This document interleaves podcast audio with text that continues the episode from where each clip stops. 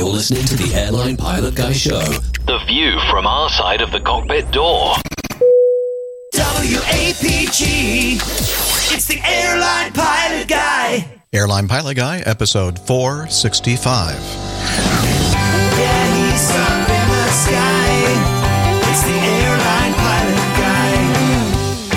You're listening to the Airline Pilot Guy Show, the view from our side of the cockpit door. I'm Captain Jeff, your host, broadcasting live from Studio 1A at APG headquarters in Roswell, Georgia. Today's show was recorded on the 25th of March in the second year of COVID 2021.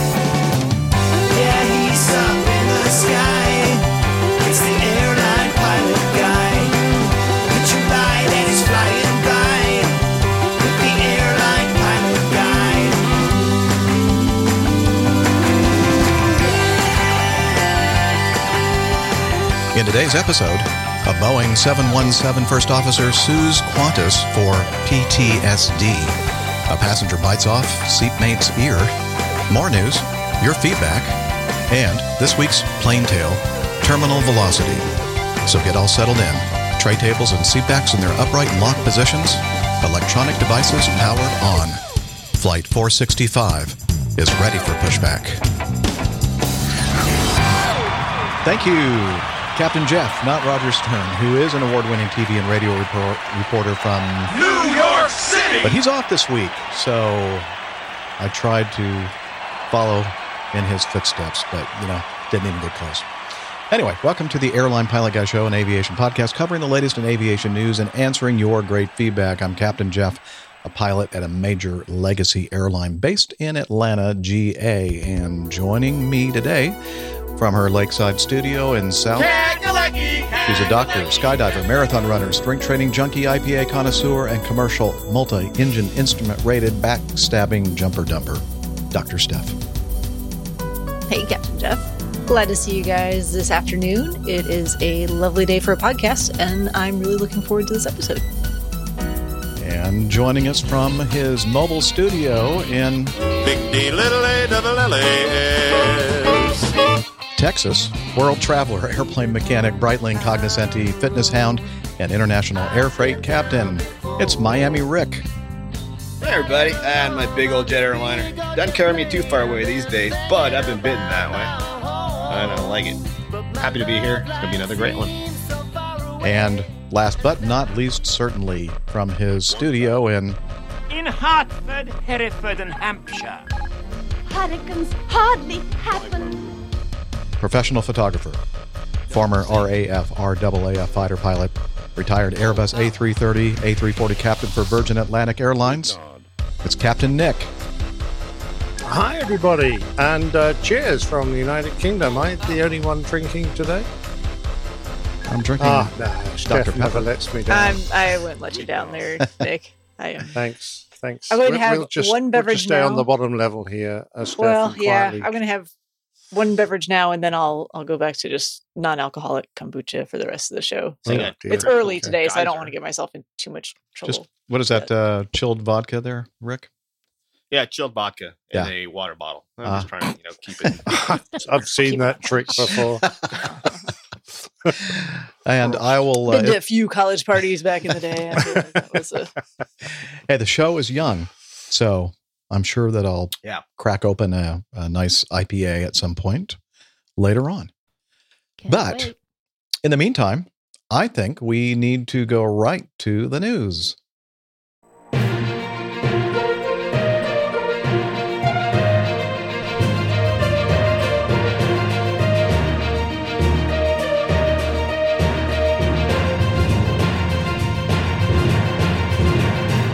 Stand by for news.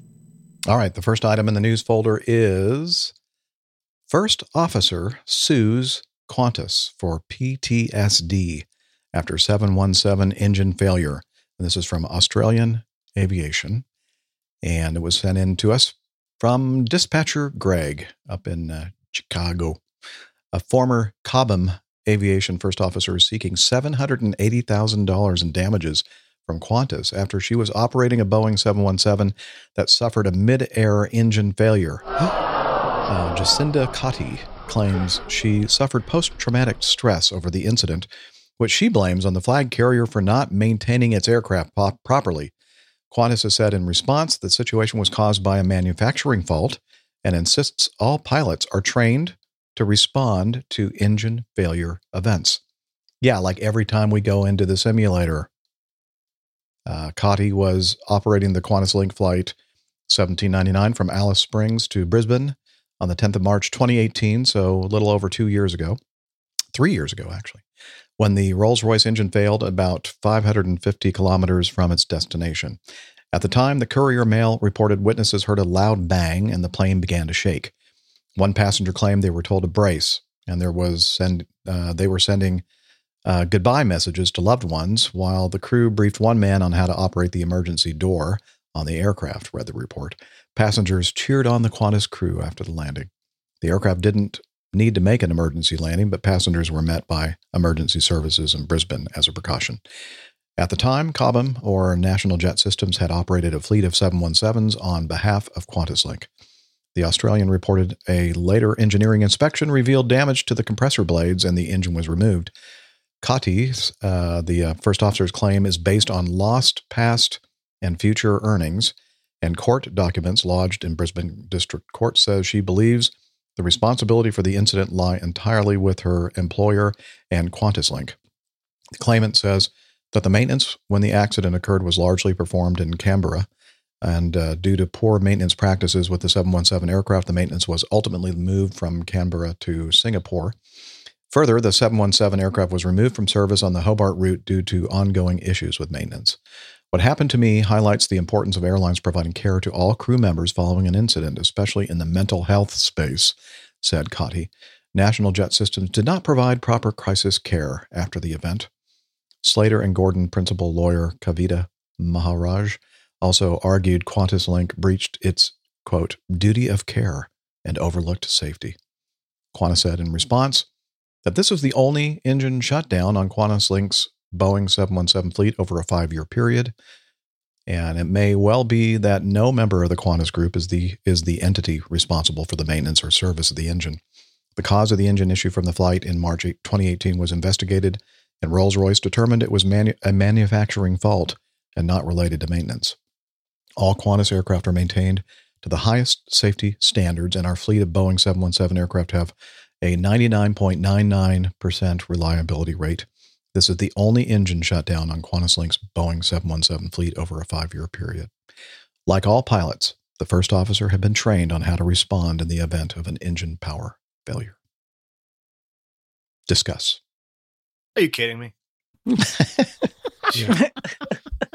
Took just, the words right out of my mouth there. I, I just Well, have I- no no idea how to respond to this. So does she does she sue the training facility every time she has to go back for recurrent? I mean, is that is that uh you know There's an idea. Yes. ruffle her I'm also- too a little bit? Wondering about that dollar amount that she's seeking damages for past, future, and current earnings. Seems like a lot. That's, don't know. Yeah, maybe she's counting on pay raises in the future future contracts. Ah, okay. Gotcha. Uh, That she's not going to get. no, Um, I, I, I, I don't know. Uh, It's so hard in this current uh, climate, in any climate, um, to dismiss someone who is suffering from a mental condition, because we all know that we're all vulnerable to it in one way or another. Uh, and I- I think if you develop PTSD, then it needs to be taken seriously, and you need to receive treatment for it. Um, the thing I just cannot equate is uh, a trained first officer, first of all, um, being so traumatized by a, what should be um, a reasonably standard emergency, uh, because we see it all the time, we practice for it all the time, um, such that she's into that condition. But I, I'm not an expert, so I can't talk about that. What I can talk about is the fact that she holds the company solely to blame. And I'm going, really? Uh, no, I'm sorry. I, I just, you, if you want to sue someone, you're going to have to find someone else to sue because I think the company have an excellent defense and I can't see her getting anywhere with this case. It's a frivolous case. Um, I, I do know a lot of companies would rather settle out of court with these things than go through the expense of um, going to court. but they're certainly not going to settle out of court for that amount.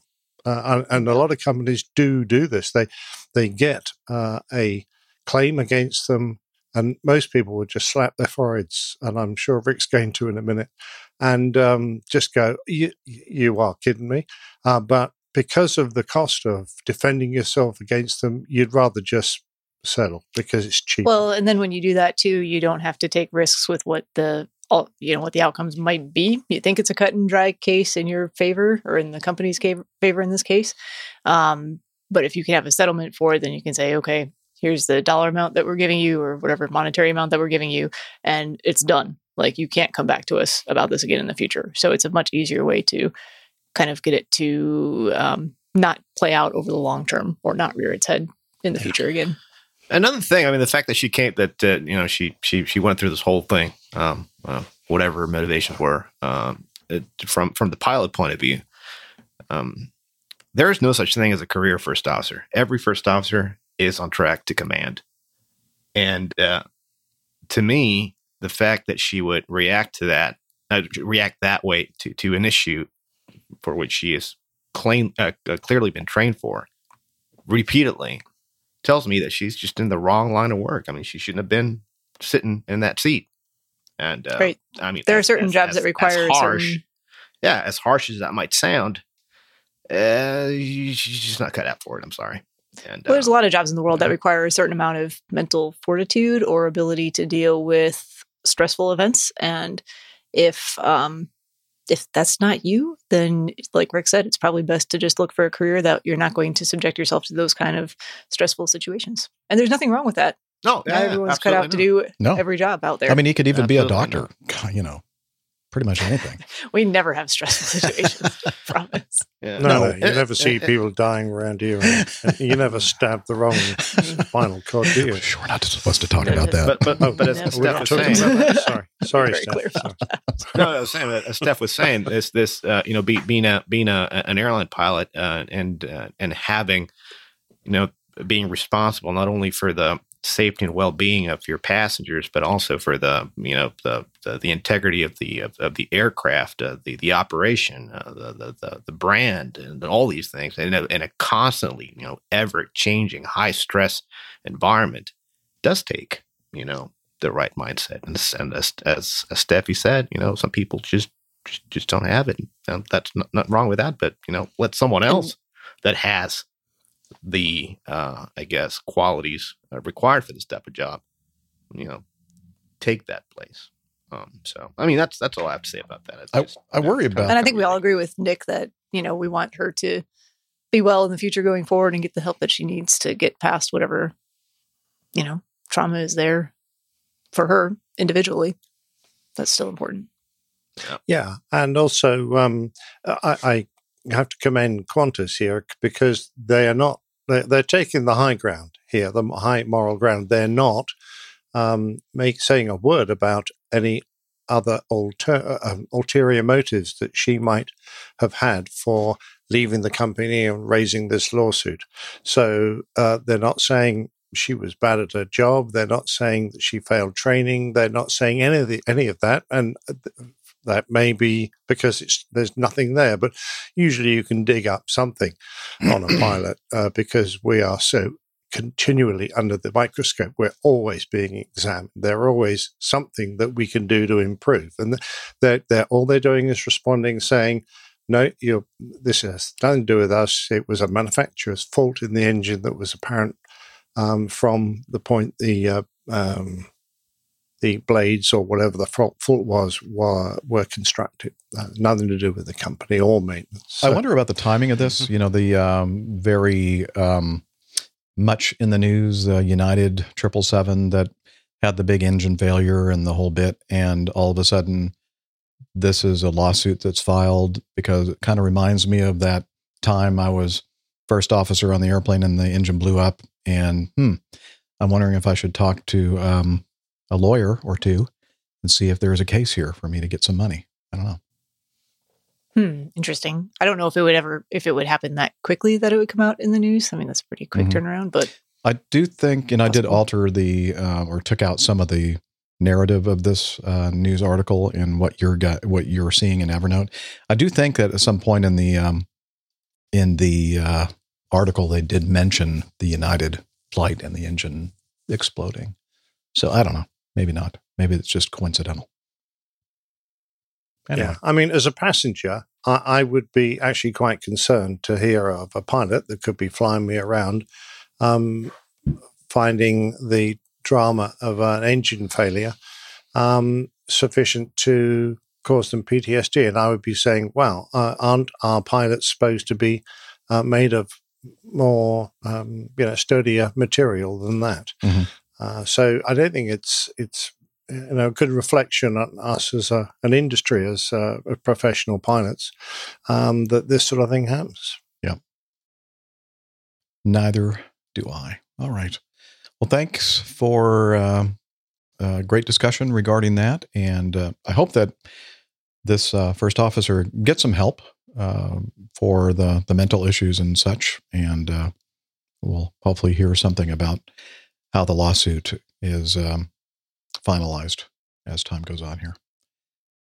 Laser attack forces Virgin Atlantic Boeing 787 Dreamliner di- diversion. This is from Simple Flying. A Virgin flight had to turn back last night after an incident with a laser beam. The aircraft was operating flight 453 from London to Heathrow to Tel Aviv, Israel. Excuse me, London Heathrow, not London to Heathrow. That would be a very short flight uh, to Tel Aviv, Israel, when a laser struck the cockpit. Out of an abundance of caution, the crew turned back to Heathrow, landing safely at the airport an hour and a half later. Uh, Virgin Flight 453 is the regular four times a week evening departure from London Heathrow to Tel Aviv. It is operated by the airline 787 9 Dreamliners and on this occasion was being flown by Golf Victor Delta India Alpha, also known as Lucy in the Sky. Oh, I get it because VDIA for diamond, I guess. Um, the flight, which usually takes around four hours to complete, had departed Heathrow as planned at 2130 uh, Greenwich Mean Time. However, the aircraft's cockpit was hit by a laser beam on departure, causing a, a distraction to the pilots and a danger to the flight. The Aviation Herald reports that the captain was becoming increasingly challenged following the attack. Out of caution, the pilots decided to head back to London. The flight declared a pan pan to ATC and turned uh, about over Paris to return to its origin.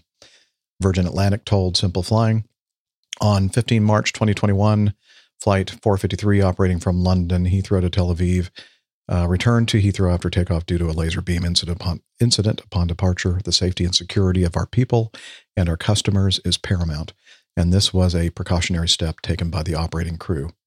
We'd like to thank our customers for their patience and apologize for any inconvenience caused. All customers were offered overnight accommodation, and we are working hard to ensure they are able to continue their journeys as soon as possible. As is standard procedure for a laser incident, we swiftly notified the police and remain in close contact with them and the Civil Aviation Authority. The aircraft landed safely back in London, Heathrow at 2245. Sounds very similar to the previous occurrence that we had a year or two ago. Uh, same company, uh, an Airbus this time. Uh, the guys were hit in the face uh, with a laser during departure, and uh, they made it all the way to the uh, entry point of the Atlantic um, uh, route system before they decided that um, one of them wasn't feeling well. It was getting blurry eye vision and headaches, and so they turned around and came back again. And this is similar sort of incidents, and uh, you know, we, we said it then. Uh, these pa- lasers can be incredibly powerful, uh, and on a clear night with a high powered laser, um, the power will hardly have diminished in the uh, over several miles that it would probably have been uh, fired at the cockpit. And uh, some of them, some of these lasers are so powerful that they will set light to stuff and. you know, even if um, you're a distance away, you, they still um, give you a, a, a, considerable amount of damage. So don't blame the crew for being cautious. Don't like the term an abundance of caution because that's out of an abundance of caution. That seems to indicate they were being overly cautious. To me, I just think they they decided that no, Uh, don't feel completely comfortable. Don't feel happy about this. Don't want to go. Uh, and, and this particular route, I, I don't know exactly how Virgin run it, but they don't overnight in uh, Israel. They, uh, I think they have another crew on board and they uh, come home. It might have been several hours before they were back in the UK. And by that time, of course, any damage uh, that might have occurred uh, will have sat there and, and, you know, and been untreated. So uh, I, I don't blame them for doing A couple of questions for you, uh, Nick. Um, doesn't this flight path go kind of close to uh, your house there in uh, Hampshire? Um, that's one uh, question. The second one: um, Are you still feeling quite disgruntled for having to uh, retire uh, from the airline, and and um, you're just kind of possibly taking it out on on the? So the your- fact that this was a Boeing doesn't uh, oh yeah, it's a Boeing. justify That that, question. at That, was- all, that was going to yeah. be my question. That was my yeah, question. exactly right. Yeah. Um, I, yeah, but it was there was a bit of cloud over my house that night, so uh I, Sure. But having said that, there have been some very clear nights lately, uh, beautiful moons. Easy and to get a really nice shot on those. Yeah, I know. Yeah, exactly right. Yeah.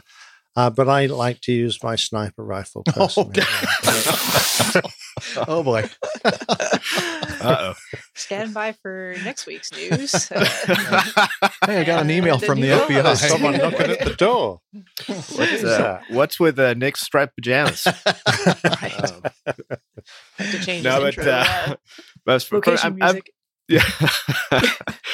I've been I've been hit with that with lasers a couple of times. Um, and uh, going into um, it used to happen a lot going into uh, Rio de Janeiro and Sao Paulo and Mm. Campinas and in Brazil. Uh, and so much so that um, it was actually part of the briefing to uh, keep your eyes inside um, once you got down, you know, below a certain altitude, and it would it would it would show up on the NOTAMs as well. Um, I I don't know. Uh, I- I imagine the lasers could have been a little powerful because you know in one instance we were um, uh, just just under ten thousand feet, and the entire cockpit um, uh, lit up uh, bright green, and so um, I mean, yeah, uh, I none of us felt anything. You know, obviously you want to protect your vision, so you just you know, just you just look down and you just you know protect your eyes.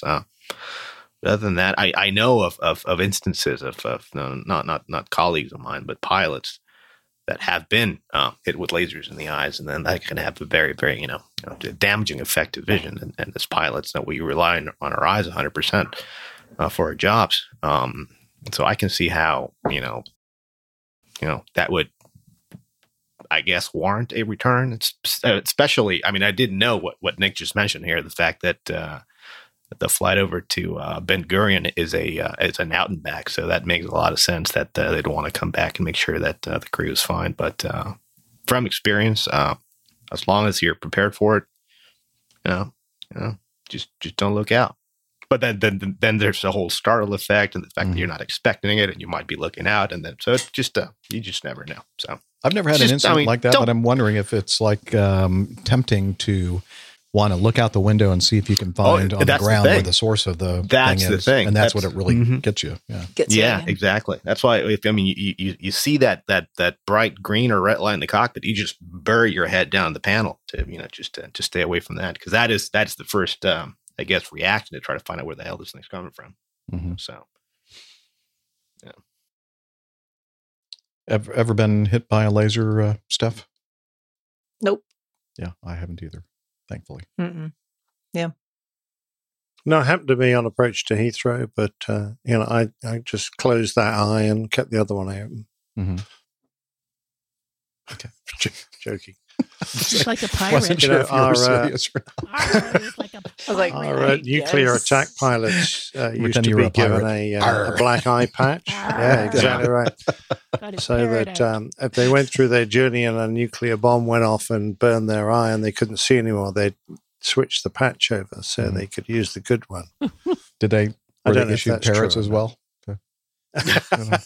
well? Well, they all have wooden legs. legs, so they were there you go. Played with his there. bird. Ah, I'm glad we're so serious Love it. here. All right, let's move on. Uh, Robert from uh, Marietta south of the Big Chicken, uh, sent us a link to an article. Uh, he said, This was news to me about FedEx basing pilots in Hong Kong, but having to move them to San Francisco due to the pandemic. I thought this was an interesting read, so I thought I would pass it along. And this is from the one mile at a time.com, uh, one mile at a time blog. The United States threatens to ban Cathay Pacific flights. Could Hong Kong's strict and arguably unfair quarantine requirement lead to Cathay Pacific being banned from flying to the U.S.? A new U.S. Department of Transportation DOT filing suggests that this could be the case. Uh, in February, Hong Kong introduced a strict new quarantine requirement for airline crews. With this, pilots and flight attendants returning to Hong Kong are subjected to a 14 day quarantine in a hotel, plus seven days of medical surveil- surveillance thereafter. Hong Kong has had a strict quarantine requirement for around a year now, but historically, airline crews have been excluded from this. However, with some coronavirus cases being linked to the airline crews, Hong Kong has added these new requirements, which have caused airlines to totally rework how they crew flights. There are a few interesting exceptions, though. This quarantine requirement doesn't apply to crews that just work direct turnarounds, as well as crews operating flights to mainland China, Taiwan, or Anchorage. The Anchorage exception may seem random, but conveniently, Cathay Pacific has a major cargo hub there. FedEx isn't happy. Uh, they got the US DOT involved in this situation. The cargo airline has historically had 180 pilots based in Hong Kong who were essential to maintaining the carrier's intra Asian network. However, the quarantine requirement has made it impossible for the airline to maintain its Hong Kong crew base. FedEx moved its Hong Kong based crews to San Francisco in order to maintain the viability of critical operations in its intra Asia network. But it's noted that this arrangement has, is causing the airline to incur significant operational costs and personal burden on pilots.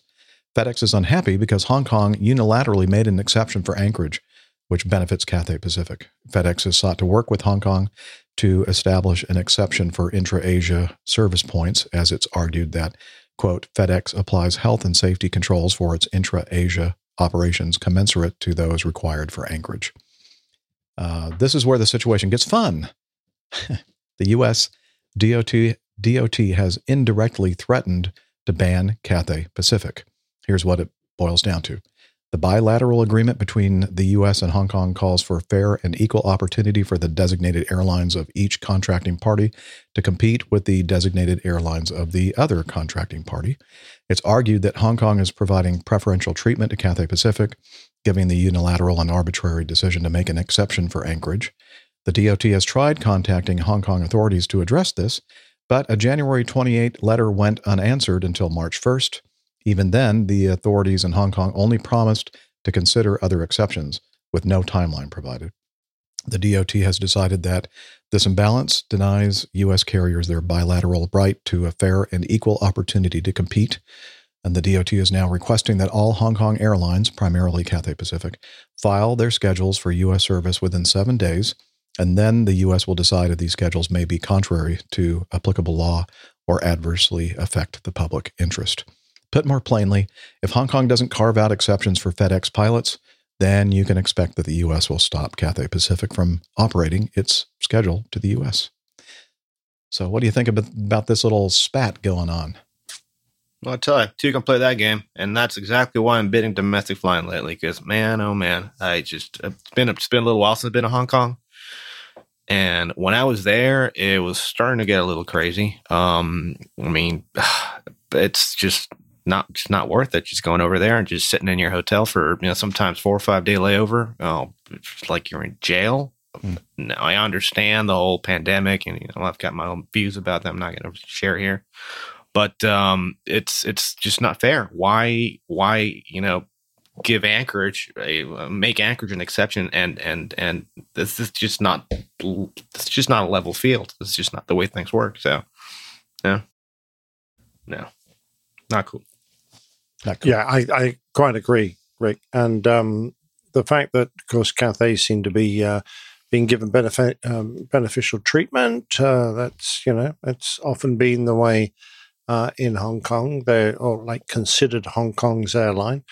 Um, but uh, Uh, yeah, uh, the, even Cathay, of course, uh, find are finding this uh, restriction on their own pilots in Hong Kong, the amount of time they have to isolate after a flight, um, impossible or nearly impossible to run. It looks like the restrictions Mhm. were put in place without real consultation with the airline. Because if Cathay had turned around and said, "Well, that means in like two months we're going to run out of aircrew, we won't be able to operate at all," uh, they might have rethought it. But I, I really don't Um, know how you know with a just what you would normally expect to do in terms of scheduling. You could have a 14 day quarantine and then an additional seven days of medical surveillance. No one would ever be able to fly. That's 21 days of Not enough days Yeah, in the year to from do some that, sort of scrutiny, Yeah. the nightmare. So you could fly for a week. that. and then Yeah. spend the next three weeks quarantining and being under medical surveillance. Yeah, I, There's not I enough remember. pilots to go around for that. Exactly. I remember watching Cool Hand Luke, and I don't think even he spent that much time in uh, quarantine. Good point. Oh man, I tell you, that's just ridiculous. I don't know. Okay. Thank you, Robert, for sending that in. And I had no idea that that was going on. It'll be interesting to see how this is resolved. Um, next item um, FAA proposes civil penalties against two passengers for allegedly interfering with flight attendants. So just imagine you're hearing down, down, down, down, down, down, you know, the, the cops. Bad boys. Bad Boys theme. I was actually going to Uh, ask you if you were going to play that a bunch during uh, this today's news section. I 'cause would there's have. a couple in a row here that except lately just about every darn thing i play uh, youtube objects to so i'm just not going to do it anymore we'll just let Jeff So- sing his own version then. yeah you just have to you just have to pretend like maybe if Make you sure listen to the audio too much like it, because they'll take that off too. So. yeah that's true anyway uh, the U.S. Department of Transportation's Federal Federal Aviation Administration proposes civil penalties of twenty thousand and twelve thousand two hundred and fifty dollars against two passengers for allegedly interfering with and, in one case, assaulting flight attendants who instructed them to wear face masks and obey various federal regulations. The cases are as follows. Again, this is from the FAA.gov, their news release. Um, $20,000 against a passenger on December 27th, 2020. JetBlue Airlines flight from Boston to Puerto Rico.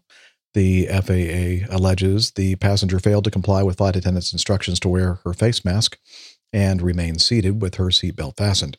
The passenger shoved a flight attendant multiple times in her chest and shoulder area, shouted obscenities at the flight attendant, and threatened to have her fired. As a result of the passenger's behavior, the captain diverted the flight back to Boston. So that worked out really well for the, the passenger. Oh, yeah. I'm sure it did.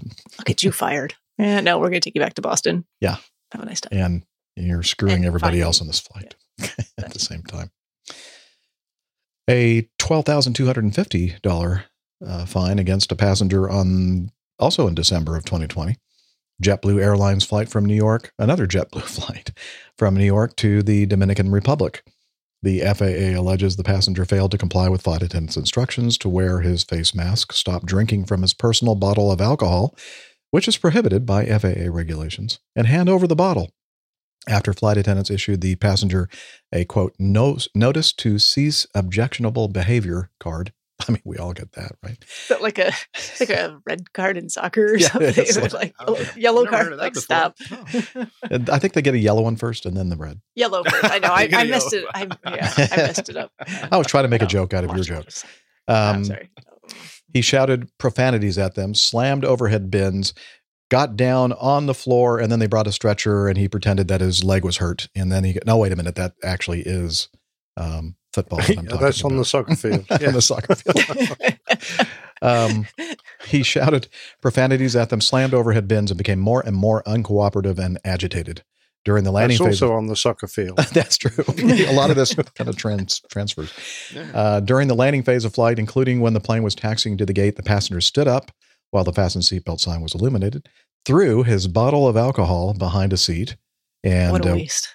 And went. I know. Unless it was empty already. I think it must have been empty. Probably. And then went to the lavatory. As a result of the passenger's behavior, the flight crew requested that law enforcement meet the aircraft at the gate. Uh, so, yeah, they. Uh, How is he supposed to drink his alcohol with his mask on? I Come don't, on. Oh, you know, Liz is making a very good point. She says, "How is he supposed to drink his alcohol with his mask on?" Exactly. right?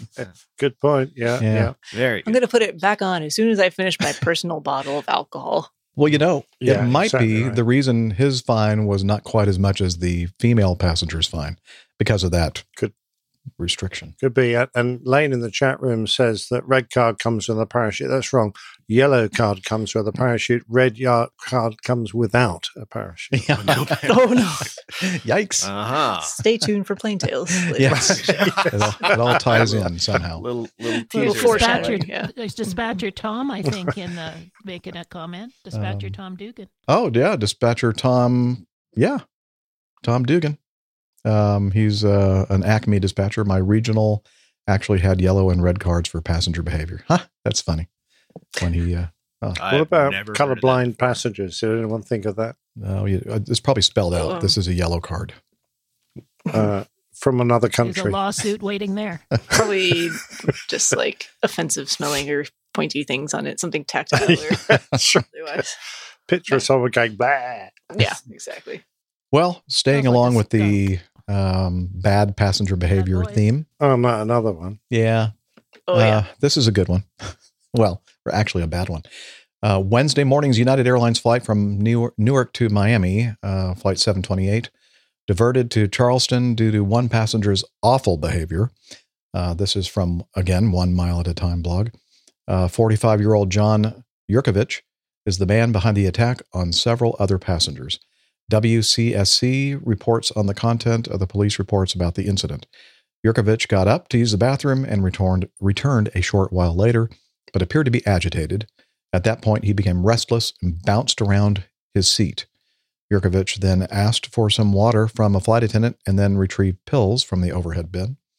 Yurkovich then sat down and began to scream and thrash around. Yurkovich's seatmate held his arm up to protect himself, but ended up being struck with a closed fist on the side of his face, causing his glasses to break, and he also suffered a laceration to his ear as the man tried to bite it off. This reminds me of one of our Czech captains. What?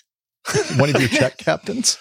It's yeah, one of- of our one of our training captains. Yeah, Yeah. Continue with the story. Scream and peeked or thrash around. Oh, no, no, I could try to bite possibly. someone's ear off. Yeah, yeah, he hits people and screams at them and uh, Hmm. what? thrashes around You're in the jump cer- seat. certainly you're you're joking. I hope not entirely. not entirely. Okay. Okay. Metaphorically, he does that. Okay. Um, other passengers intervened to, to try to restrain the man. A second victim was struck by Yurkovich, and that may have caused a broken nose. A third victim was punched in the head as well. At this point, other passengers helped to restrain Yurkovich, and a physician even administered a shot of Benadryl in the man's bottom to help sedate him. When police I, officers. I misread that. I thought he was administered a shot of brandy in the man's butt. so, yeah, I'm not sure. I'm how- not sure what effect that would have. Probably I was take some exactly time. What I was thinking. I was going to ask you what that It's a would do to it's a lesser known treatment for agitation. Um, Yeah, but if you dig deep into the, the medical manuals, you'll find it in there. Oh, fair enough. Fair enough. Uh, Benadryl. Uh, what does that do for you? well, it's an diphenhydramine. antihistamine, isn't it? hmm But it also uh, has the side effect of causing you to be a little bit on the sleepy side, Uh, potentially. Mm, it must have been a very large shot. Yeah, I, I wouldn't think that Benadryl would have that kind of effect, but I guess it must. I don't know. When police If officers, that's all you got to try, I don't know. yeah, Sure. when police officers boarded the plane in Charleston, they found Yurkovich face down on the floor of the aircraft, being restrained with zip ties and belts, had his hands uh, tied behind his back, and his face was covered by a shirt. Uh, he was arrested and has been arrested and charged, but not for his assault on other passengers.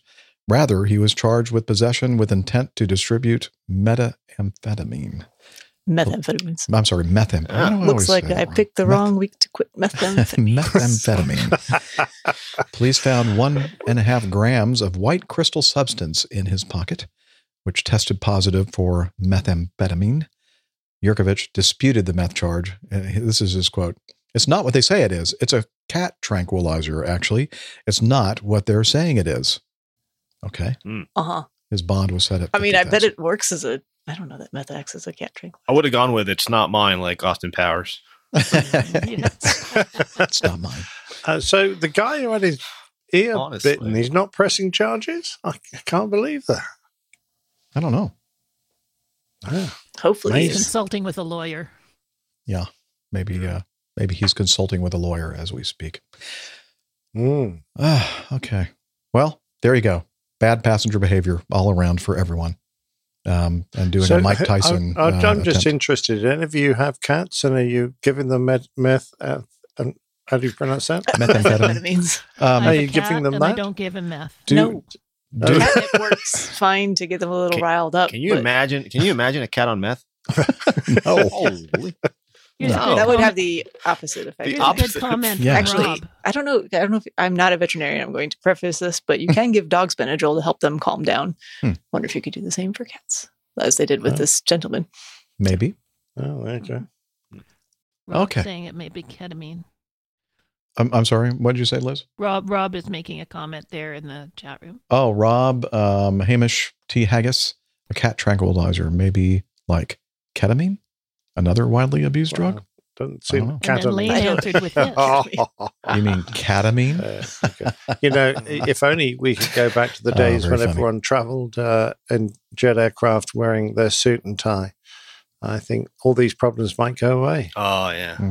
I I'm I'm with you there, Nick. Hundred percent. I was I was watching I was Bring watching uh, uh old timey videos Yep. of uh just you know American Airlines Astrojets and uh Braniff was still around. I'm talking you know the early '60s and the first uh the advent of the 707 and the first flight across the Atlantic on Pan Am and all that. And just people were so well behaved and so well dressed. Oh, it was an event. absolutely. You know, it was Yeah. just so Well, and it So also nice. probably cost a whole lot more for those Yeah. tickets. So Yeah. if you're going to Yeah, spend yeah, that yeah. kind of money, you're going to enjoy the, um, Mhm. you know, the process, not just like glorified bus ride from point A to point B while you're in your pajamas and, you know. Yep. with your own pillow. Mhm. Sadly, I don't think we're ever going to go back to those days. You know, oh well. All right. Finally, last item in our news notebook here. Um, a Trigana Boeing 737 400 freighter registration Papa Kilo Yankee Sierra Foxtrot performing a freight flight from Jakarta Halim to Makassar, Indonesia, with four crew was climbing out of Halim's runway 24 at 10:53 local time when the crew stopped the climb at about 3,000 feet due to problems with the right-hand main gear. The crew entered a hold while attempting to correct the problem and subsequently returned to Halim Airport for a landing on runway 24 at about 11:28, about 35 minutes past departure. Um, so I got a little bit of um, video to share with you. You can see what happened after they went up and held and worked the landing gear issue. Now we're watching the uh, airplane coming in for landing. And then, uh oh, looks like it's listing a bit on the right side and skidding on its uh, right engine pod. And uh, yeah, just scraping the runway with the right engine nacelle and continuing down past the person that has the camera. And then it kind of slides a little bit um, to the right of runway heading at the end, kind of slides Drifting off there. the Nearly made the turn off. Almost. Just good point. Almost got it. And a little bit of smoke, but I think that's not fire at this point. I think it's just from all the friction of the airplane on the uh, Mhm. runway. Here's a picture of the aftermath of the freight 737 uh, skidding off the runway. And uh, they finally got some firefighting equipment out there and started spraying some water on it. But uh, anyway, I think I think there'll be a first officer lawsuit here. Uh, oh, yeah. Liz is making the point. There's probably going to be a first officer lawsuit um, in this. Pardon the interruption. When we're recording the show live, the only person who can hear me is Captain Jeff. Now he's decided to include my audio here in the post show edit. Lucky you. No, oh yeah, exactly. Standard. Dramatic. Standard dramatic. the standard first officer lawsuit after a uh, procedure. Traumatic incident. Been, uh, Yeah. Mhm. Nobody told me over something over. like this could happen.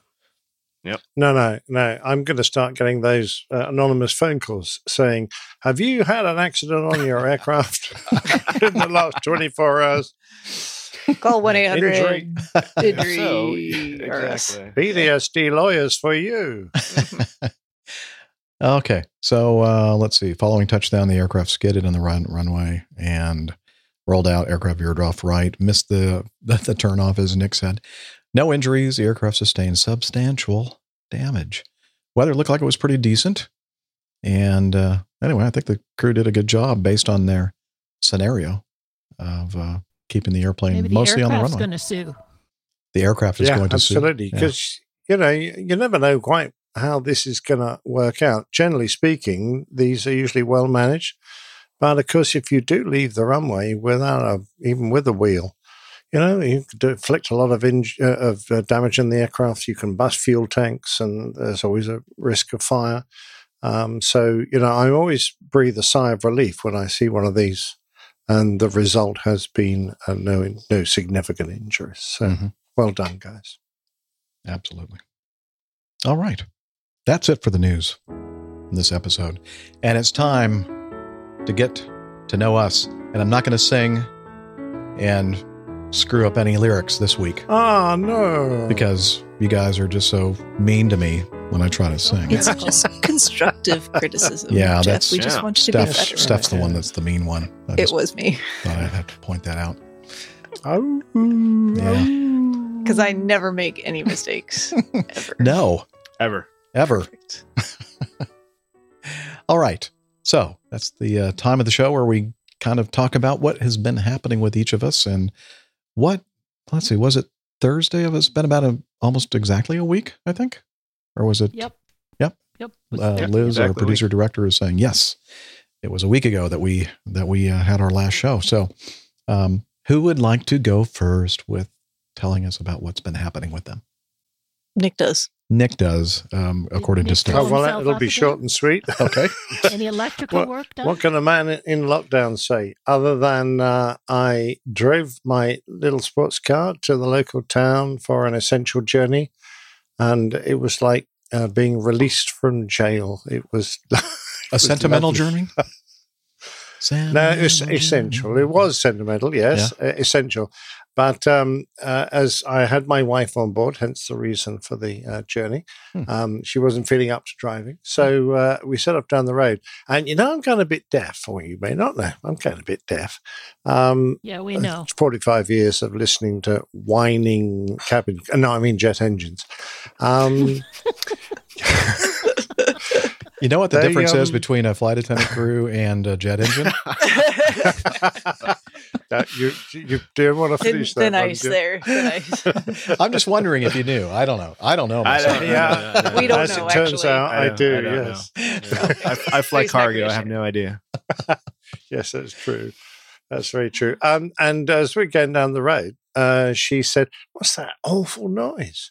And she wound the window, and I'm going, "What noise?" And and as I slowed up a bit, uh, I could hear this quick, quick, quick, quick, quick, quick, quick, quick from one side of the car. So I went, "Oh my god!" So I pulled over and had a good look around. It sounded like we were trailing a lump of metal in one of the wheels, and uh, had a good look around. Couldn't see anything, so we carried on and uh, the noise carried on. It, it, when you're going fast, it was sounded dreadful.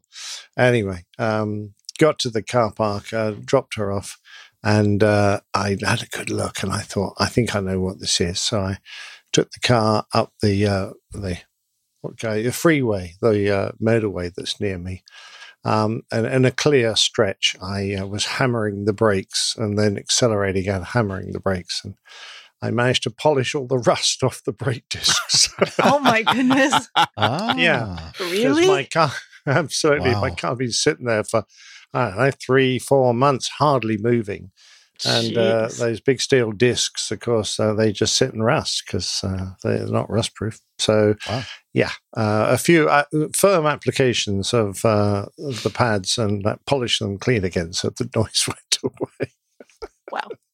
Well, at least the tires weren't flat on one side, you know. So You didn't have Well, that's true. Yeah. Yes, absolutely. The battery wasn't flat, so that was good. So, yeah. Mhm. So that was my uh, one moment of uh, relief, other than taking the dogs for a walk. The local army ground is shut because they're doing driver training on it, uh, which means I uh, get in my Volvo and take the dogs out down there. And uh, we took a few pictures in this pretty uh, area, one of which is behind me. Uh, it's absolutely gorgeous, the little spot I go to, very quiet, and it's a deep, we would call it a dell. It's just a uh, a natural indentation, natural dish in the ground, big, uh, full of old trees and uh, lots of um, lakes, little lakes there, and uh, very green, overgrown, not often visited. So, as uh, you know, if you stray off the main paths, then you're in uh, you know very um, natural countryside and uh, great for photography. Absolutely gorgeous. So enjoying that, getting the grips with the new camera.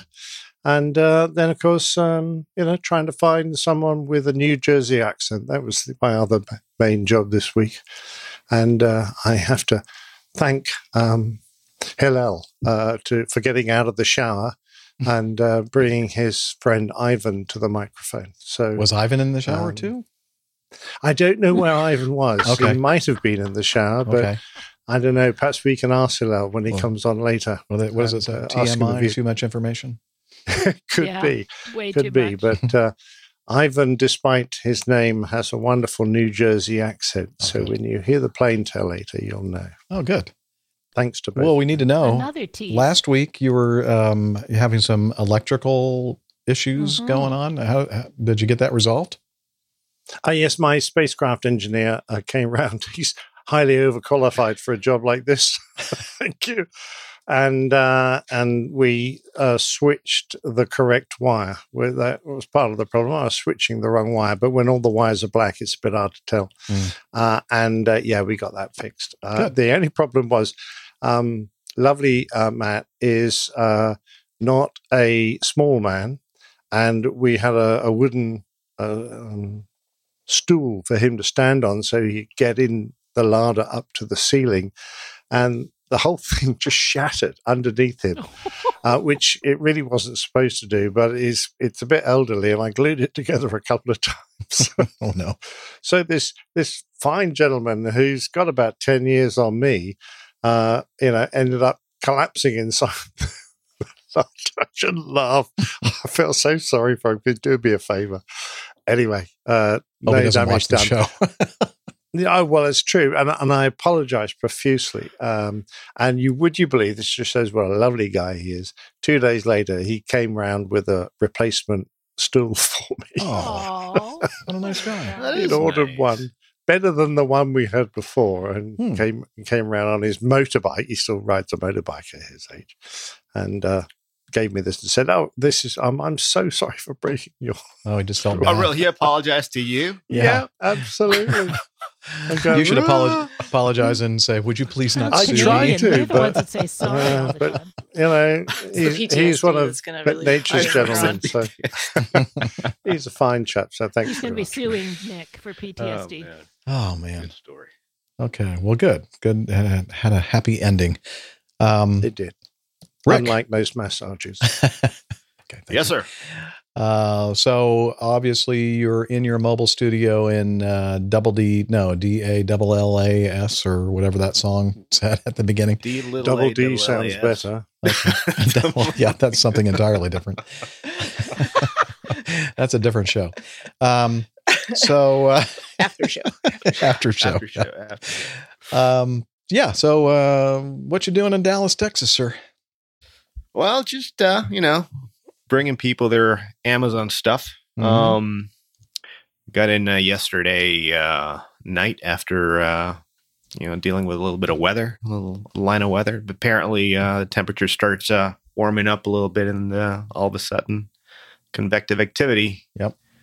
Uh, comes right back, and so uh, made for an interesting uh, descent approach and landing. Well, the landing wasn't that bad, but uh, uh, it was just just just getting down from the from the high 30s down to uh, about you know 10,000 feet. It was a little tricky because it was this big line of thunderstorms from the northwest to the southeast. Um, trying to navigate through that was was was uh, interesting, but we we made it no problem. And uh, since uh, what? Since today, the last week, uh, so I recorded the morning I came in from Kona, I believe. And then uh, I went home. I spent a couple days at home, and then right back out on the road to uh, Rockford up in uh, Illinois, um, which was interesting because um, usually we, we land to the east into Rockford. It's, it's an ILS to runway seven there. And the uh, prevailing winds were for uh, five, which uh, has an RNAV approach, which is always nice to practice because it's not it's not something that we that we do all the time unless you are in, in the simulator. So, uh, specific procedure to you know um, you know key the approach in and make sure that you have the correct autopilot modes and all that, and, and turn down and turn into a, a visual approach, which is nice because I like to click those off and just fly manually when I can. Uh, paired up with this um, this uh, great FO, uh, new FO to the company, um, just off uh, OE, very professional, um, flies very very well. Um, came from uh, Compass Airlines uh, a couple of uh, months Mhm. ago, and he's uh, adapting nicely. And then uh, so uh, been doing that. And where else did I go? So I'm looking at my schedule here because you know how trips kind of mesh together. Did you go to like Stockton or something like that? And there was a really uh, Yeah, high yeah, crosswinds or something? Yeah, that's that's right. We ended up in Stockton. Ended up in Stockton, uh, you know, fighting the Santa Anas. There, it was it was a little.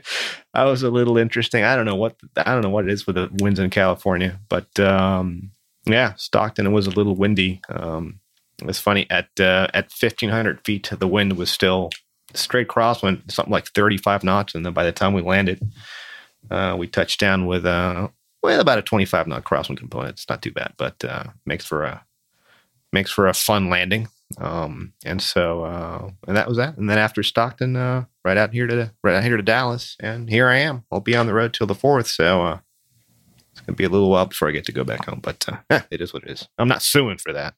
well, maybe So. you should. Down the road, you're going to have some PTSD. Just I know. you Yeah, exactly. Ah, yeah. All right. Well, good. Good to have you with us again on the show. Um, Yes, sir. and uh, also good to have Steph with us. Uh, what's up, Hmm. Steph? yes. Well, speaking of things being a little windy, I feel like that's been the story of the weather around here. Either low overcast or lowish overcast and winds. It's very frustrating for aviation related activities or sky related activities. So, um, since I talked to you last, there, we were planning to fly and jump all weekend, and Saturday it was sunny, blue skies. Very deceptive because it was quite gusty, um, but nothing. It wasn't steady winds, so um, it would be dead calm, like zero winds, and then two seconds later, a gust to about twenty five knots, and then calm again, and kind of variable headings too. So that doesn't make for good jumping conditions. Not great flying conditions either, to be honest. Mm. Um, not in general aviation aircraft. And so we didn't do anything on Saturday.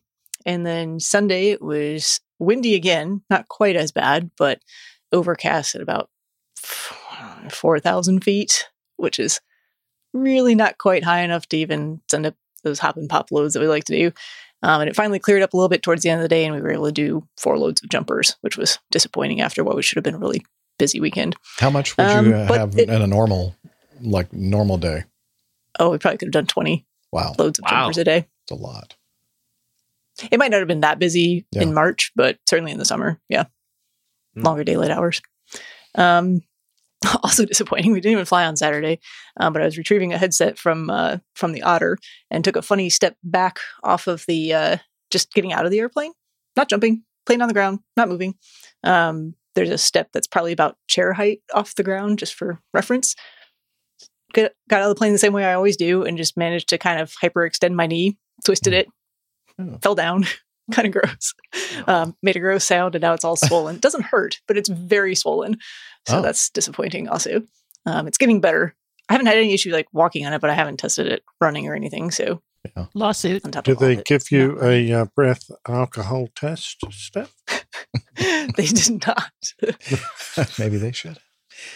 Maybe. Just Well, curious. Liz is Mm, saying mhm. lawsuit. No, that was just I, I don't even I'm still trying to figure out exactly what happened because my foot like the foot itself was probably only six inches off the ground when I let my other foot off of that let like the step. Hmm. So I I'm struggling to figure out how I managed to do that, but I had injured this knee previously when I was a teenager, um, trampoline related thing. So I assume it's something to maybe do with that still. I don't know. Hmm. But it is getting better. That's good. Um, yeah. What else? That's that's about it. So, no flying now. No running. No jumping. Oh, so It's been a fun sad. week. Oh Yeah. man. Well, we'll see what this Now, now, now that you talk about all the all the all the all the knee issues and all this, I mean, I tell you that the the most dangerous part of my day is when I, you know, take the take the steps up to the jet, and then at the end of the flight, take the steps down the jet. And I'm so so careful, especially when it's when it's you know well wet and windy and rainy out. Mhm. It's like you have to just inch your way down or up because otherwise it. Are Imagine metal taking a spill from the top of those stairs all the way down. Oh yeah. You could, man. Are they like the, so- the air stairs kind of stairs, or are they like a ladder thing that you got to get on? No, they're they're air stairs, uh, Okay. uh, and and some some of her some of them have you know corrugated steps. And it kind of depends on. Sometimes it's your just your your standard uh, FBO steps, but Mhm. um, but but still, I mean, a, a, a flight of stairs is a flight of stairs. So you know, sometimes I see these these these older gentlemen um, carrying their bags up. and like- Steady. Steady. and uh, Won't be long did call before he's gentlemen, one of those. and then and then the problem is they get on their cars and their and their and their uh, and their brakes make uh, all sorts of weird weird noises. So it's, uh, uh, you just never know. So yeah, well, the, we like to call it the brakes, but it's probably Uh-huh. something else. One of the advantages of losing your hearing is that uh, when the brakes have that high squealing noise, you can't hear it. Yeah, your yeah, kids go, yeah. Dad, what's that squealing noise? I don't hear anything. yeah, yeah, that's right. Everything sounds sounds good to me. All right. Um, last week I was in the midst of a trip, a Tuesday through Friday trip. So I guess that was my third day, and uh, came home the following day, Friday, and uh, was home uh, for a full day on Saturday, and then on Sunday was either Saturday night or Sunday morning, whatever. I noticed that uh, the uh, availability of crews to fly trips that uh, kind of pop up in what we call open time or the pot. The uh, the uh, what do we call it? Trip pot? No. Anyway, available trips that need to be covered. Um, I noticed one was sitting there. It was a four day that left on Sunday. Normally, I don't fly on Sundays because I usually am singing at church, but uh, this past weekend I was not. I, by the way, I do get to start singing again um, coming up. Um, well, let's see. Today is what Thursday, Saturday. so Saturday, yeah. So uh, I'll, I'll be. I'm back in the club, the singing club.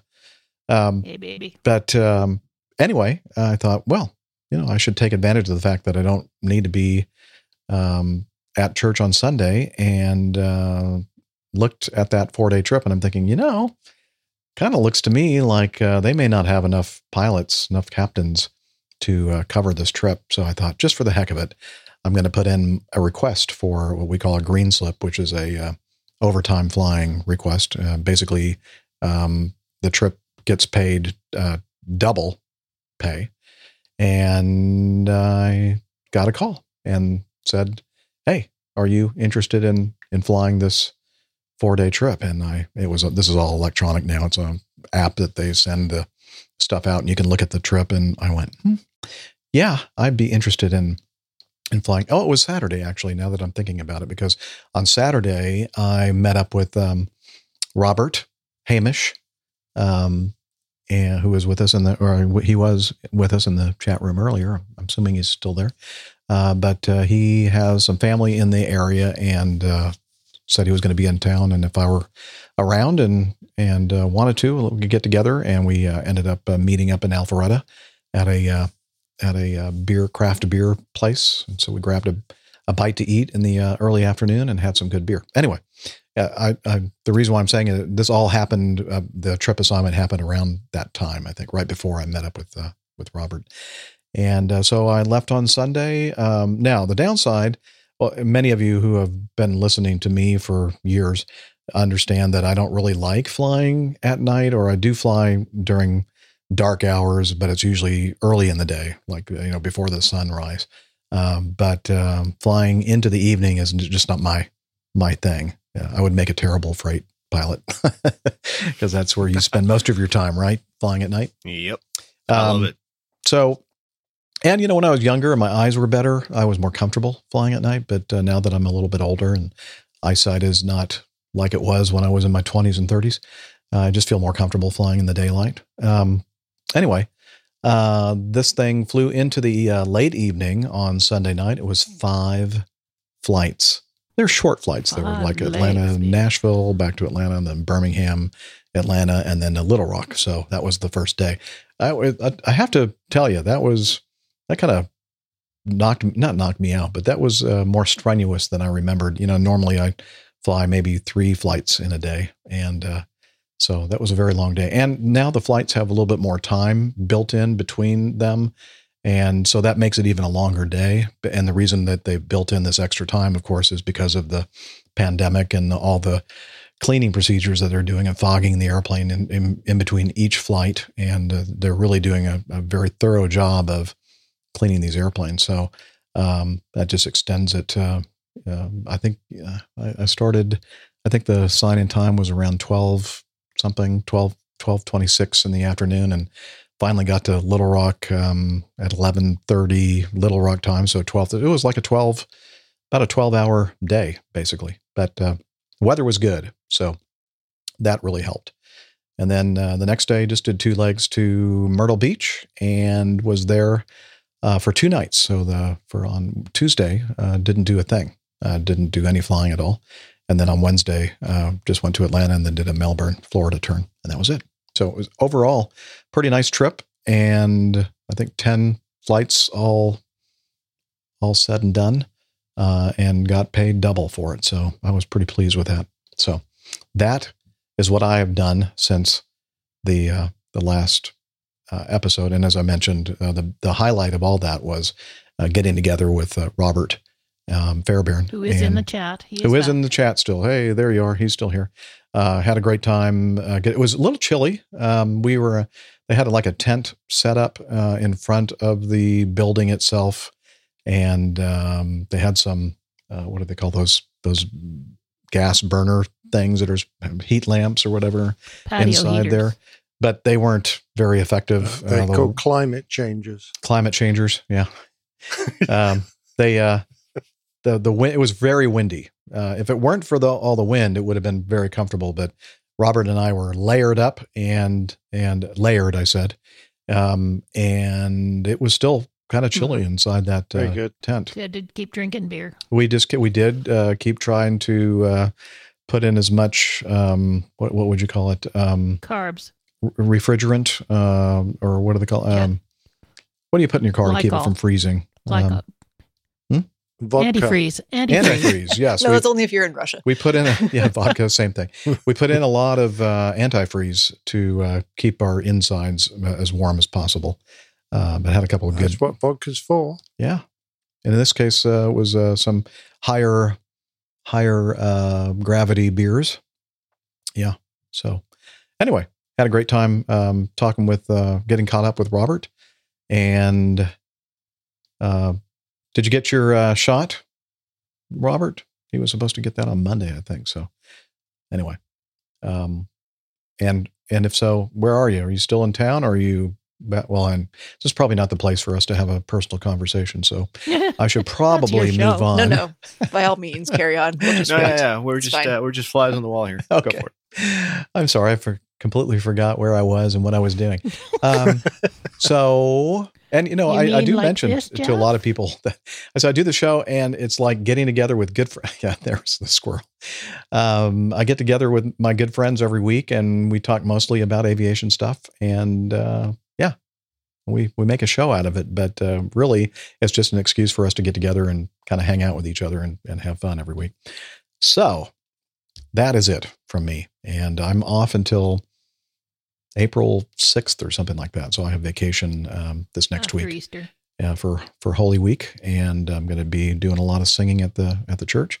And uh, that's it. So with that, I think we should move on to the coffee fund. And Right on. here we go.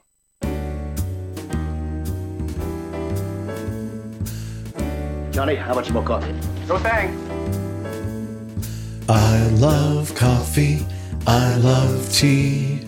I love the APG community. Coffee and tea and the Java and me. A cup, a cup, a cup, a cup, a cup. Oh, yeah. The Coffee Fund. It's your way, dear listener, to support the show financially. There are a lot of ways to support us. Be part of our community, send in feedback, all that kind of stuff. But uh, if you have the resources, the financial resources to do so, it would be great if you join these other great people who are part of the Coffee Fund cadre. A couple different ways to uh, join us in the Coffee Fund. The first, the Coffee Fund Classic, uh, via basically a PayPal donation page. You can do a one time donation or a recurring donation. And we have Chris Randall, David Lieb, Wilfred Bag or Bog, and Vigner Orn Wanason.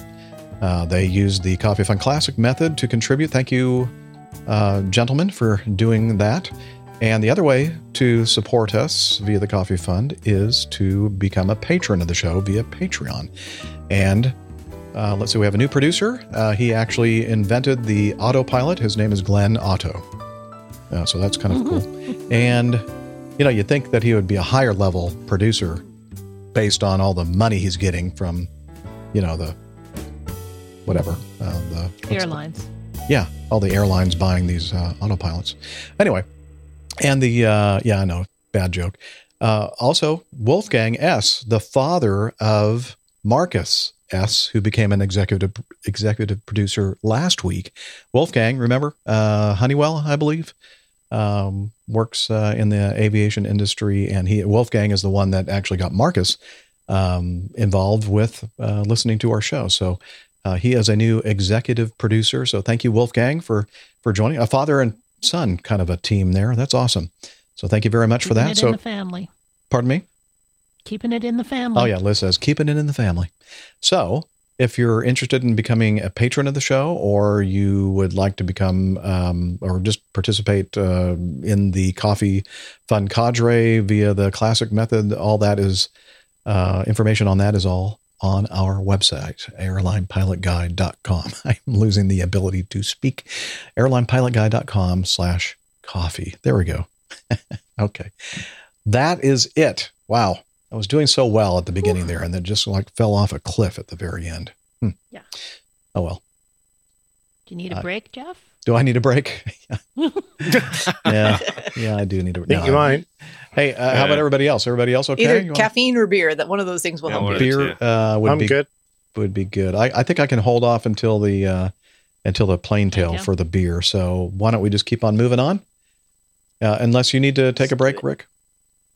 Yeah, give me two seconds. I'm just gonna put a cup of coffee on because it's a little little nippy in here. Okay. at least Well, then two minutes. in that case, I'm going to go and um, grab a beer. So I'll be right back. All right, sounds good. If I could, I'd fly for free. La la la la la. Lee, lee, lee. What do you think, Rick? You ready? Yes, sir. All right. Let and Liz, are we good? We're good. All right. Thank you. Whoa, who's that? Sorry. Huh? That's Poppy. Oh, that's Poppy. Okay. Everybody in the in the stream are going and looking at me like, what is he, what is he talking about? I just hear a, a dog barking in the background, and it's uh, Poppy uh, that I hear. Anywho, okay, here we go. Feedback.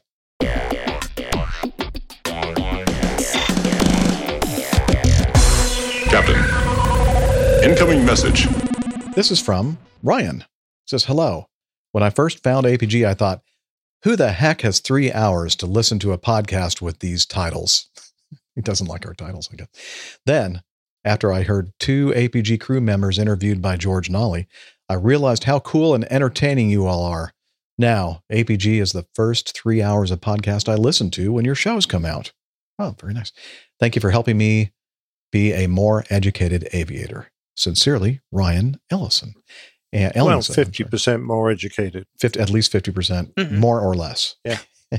Yeah, the other Yeah. fifty percent I'd ignore if I were you. Yes. Could go either way. The tough part Yep. is knowing which 50% to listen to and learn from and which 50% to throw away. It's a Good little bit of a crapshoot. Let It me give you a clue. Uh, the further the show goes on, the more I drink. and the less So it gets better. Yeah. The less uh, you'll Might do. probably learn. Anyway, Ryan sent us some audio feedback. You want to listen to it? Yeah. Yes. All right, here we go. Hello, APG crew and APG community.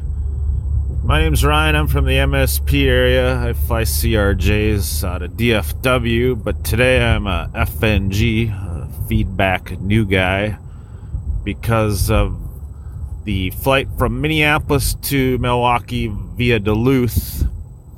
While the ozone thing is a real limitation in the CRJ, it's rarely ever a factor flying in the lower 48 United States. What is the more likely explanation is that most CRJ flights are structurally limited weight for landing. So on a 900, you have to land below 75,100 pounds. So if you have too much gas that you don't need, and you're you can fly a flight from Minneapolis to Duluth, check out Lake Superior, burn a little extra gas, which will make the aircraft weigh less upon landing in Milwaukee. You don't have to defuel anything, which can take a couple hours. You get the on time departure, on time arrival, carry all the people and their bags, and everybody's happy. I really enjoy your show. I think you're making aviation safer and definitely in a more entertaining way. I appreciate the two cents on the topics and news, but since you're only going 50%, I guess it's only one cent. Keep up the great work. Well, thanks for your one cent worth of Mhm. feedback. Funny guy. We're keeping it. keeping it. Not giving it Yeah. back. I like it. So, Uh, is that Minnesota? Minnesota, from? yeah. Oh, okay. So, okay, I, I, I'm thinking, well, then why take off with more fuel than you need? But then he said, I That was going to be my question. I, I guess, So I guess perhaps there was an aircraft swap or something. Yeah, it was what- yeah. already Trial fueled for something change, else, and it's going to yeah, take a while to was were- defuel. Yeah, Yeah, I could see that. I guess. That Um, makes sense. and sometimes you have to take off with m- more fuel because of like a like a takeoff alternate requirement or a de- or Mhm. a or a, an, a destination alternate uh, but then it, it's kind of like a fine line you know with having enough and then too much because then you're over your max landing weight. So i guess in the past with, when, with situations like this you go to your destination and just hold like 30 miles out or whatever and just hold for a while and burn up the gas. Maybe throw some some uh, drag out on the airplane to help you know get rid of the gas faster. But uh, i guess makes sense. Just instead of doing holding patterns just go fly up and do some sightseeing up in duluth and the great lakes i don't know sounds Well, more the, actually, the passengers are, are likely to be less upset because they think Mhm. they're making progress the whole time. yes good point Unless they're Yeah. sitting back there watching Flight Radar 24 going, yeah, uh, I didn't think we were going What? to Canada today. but, uh, yeah. exactly. excuse me miss would you please ask the Yeah. pilots if they if they know where they're going Yeah, it's where the captain's mum lives. Uh, I've already Yeah. You know, too I think- many times. now. yeah i think you did make that Yeah. point earlier on so Yeah. uh, you're probably right Now, I have Yeah, been but a we- passenger on an aircraft that had to um, delay departure to burn fuel because we um, had too much fuel for, for takeoff we were over our max takeoff weight. Yeah. hmm there Oh, are wow. yeah there Yeah. are That happened at Yeah. Heathrow, Nick. Just letting you know. So, There you go. Those Heathrow refuelers, they're always very generous chaps. Uh-huh. have a little extra. they're Oops. they're just givers Yep. give give give A little extra for mum. There you go.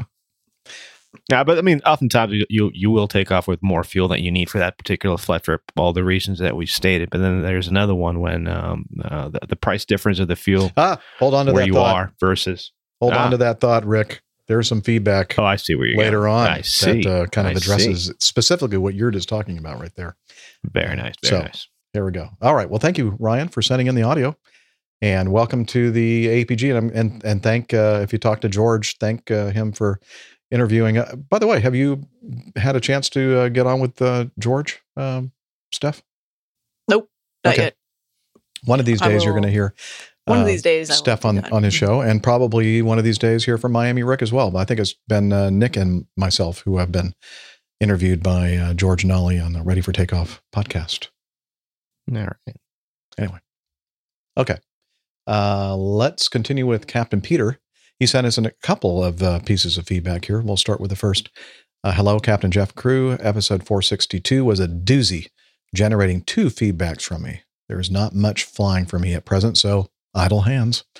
My second is regarding uh, the audio feedback on the possibility of maintenance being an issue in the United. Oh, audio feedback. You sent audio feedback.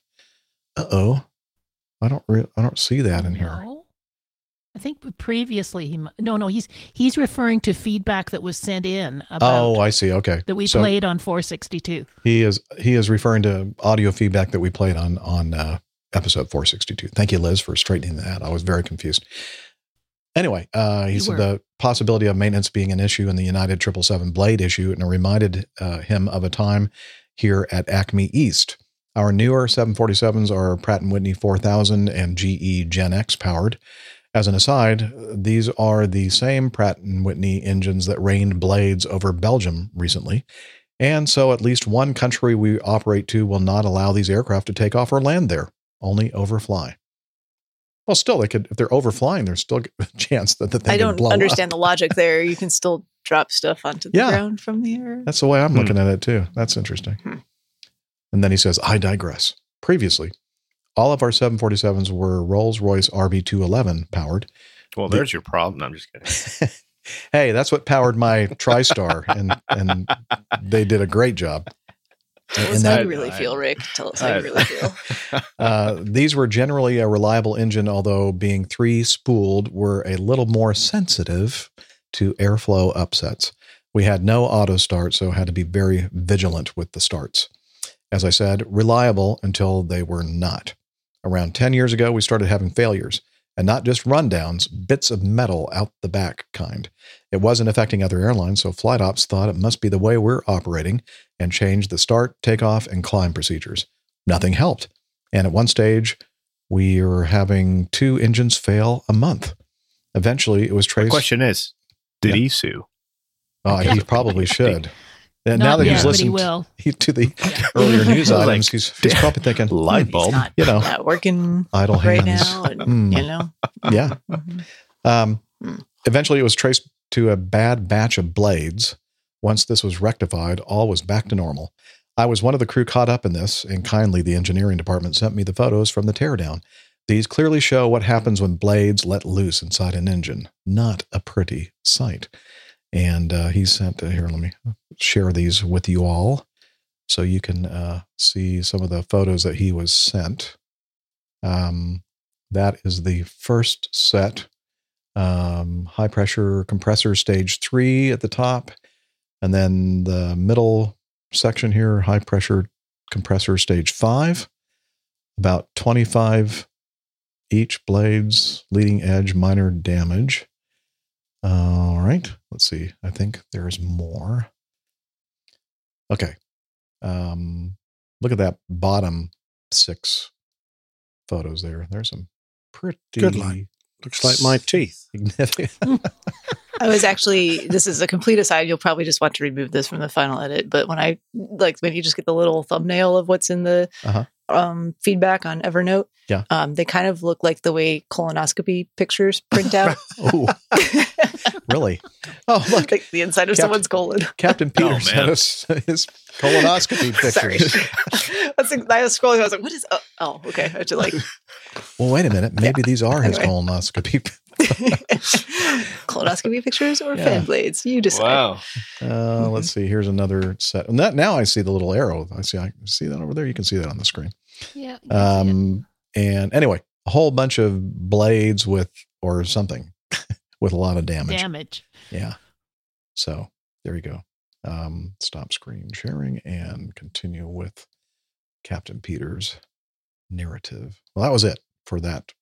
No, there was more. Um, on a lighter side, my wife happened to be sitting in the cockpit for the dawn arrival into Amsterdam when number four let go, a sight not many people outside the business see. She still Oh, reminds isn't me. that a coincidence? Yeah. She still reminds me of my first comment after the lurch, bang, and red glow out the starboard window. What the? I'm sorry. What the beep was that?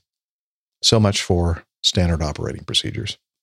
We did eventually start to sing from the correct hymn book. Keep the blue side up, Captain Peter. Yeah, I would imagine that things probably get a little crazy when one of the engines blows up and you go, huh? What? Yeah, that that was not that dramatic, but Jilly came onto the flight deck just as we had a number two engine failure, uh, finishing our uh, oceanic crossing uh, once coming back from New York.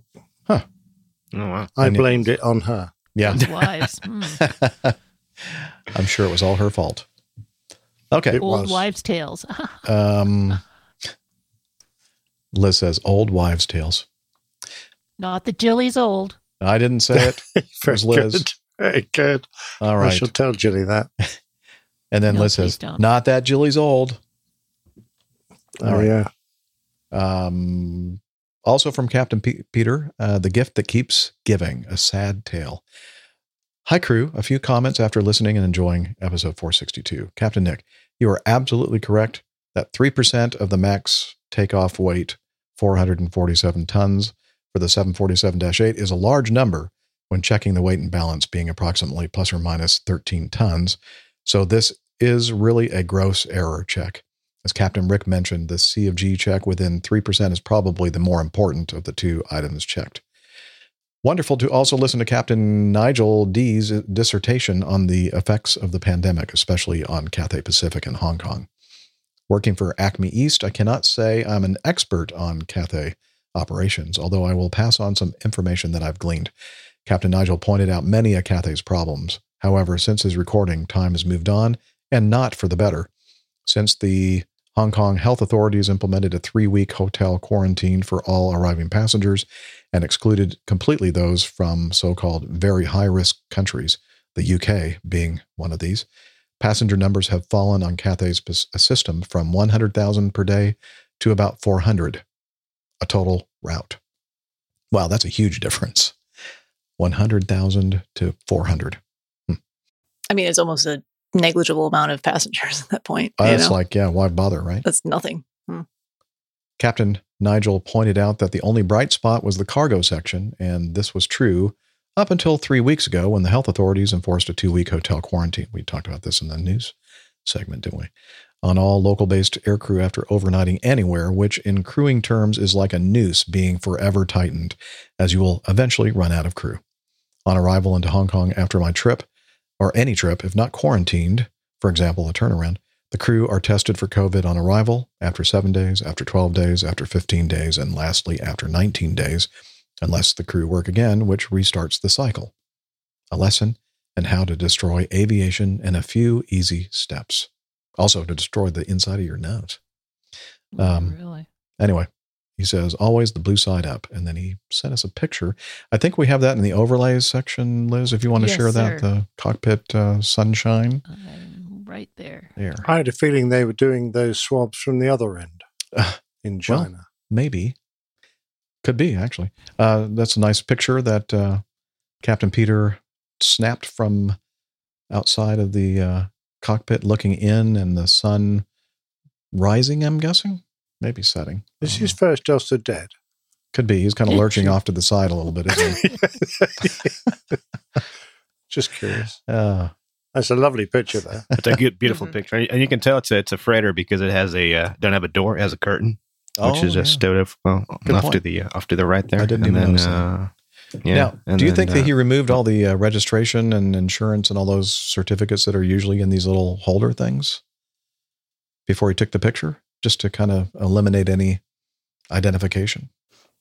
I don't Just know. curious. Perhaps they keep them in a folder. We used to do that. Yeah, I'd probably keep them in a folder because if you look at the Ah. reflection on the second one, you can see the you can see the window, uh, the reflection of the window on that second one there. So Yeah. I, don't, I don't know, but Okay. we we keep them on there. We Yeah, them. ours are kept like you know in these little. Do you have to put things. your captain's certificate at the top there, Rick, when you get, get on board?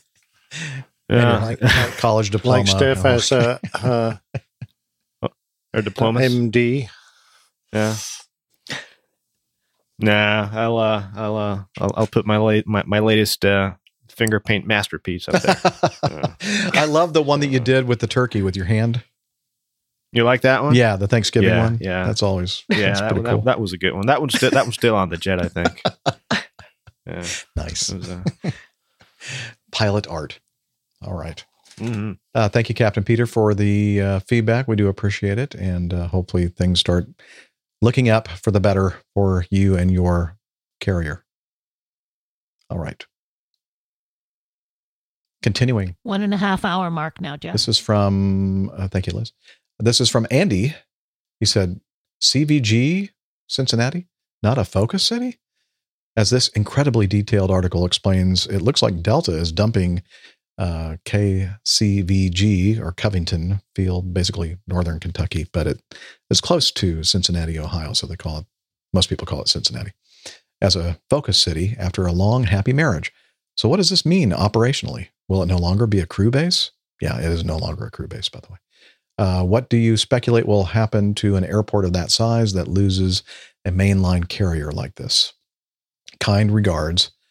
And it's Andy. He put Alpha Hotel and then with a little wink, like, We don't go that way anymore. yeah, he know he, th- he knows how we feel about phonetic identifications. Um, so the the uh, URL that he gave us a link to Airways magazine Delta Zaps Cincinnati as focus city. Uh, speaking at a Raymond James conference on Monday, Delta Airlines President Glen Hauenstein announced the airline will drop Cincinnati, Nashville, and San Jose as focus cities. Now, to be honest with you, I'm thinking, I'm not really sure what a focus city Has is. Acme dropped them too? I Has think, Acme well, dropped them? Acme, you know, in many, many ways is similar to Delta Airlines. And uh, we do also have focus cities. Uh, and again, I didn't know what, know what they were, uh, but now I'm all focused on it. Uh, the news comes as Delta, along with most all other airlines, trim routes as a result of the COVID 19 pandemic. The carrier will, however, maintain Austin and Raleigh Durham as focus cities. Cincinnati used to be a full fledged DL hub, but over the past years, a dozen years or so, it has declined in importance. The CEO of the Cincinnati airport, Candace McGraw, says that CVG remains a top 20 airport on the Delta network. However, Delta no longer operates a pilot based there and only has only a satellite base for cabin crew. Uh, Delta has operated f- uh, focus cities that are separate from its hub locations, according to FlightGlobal.com.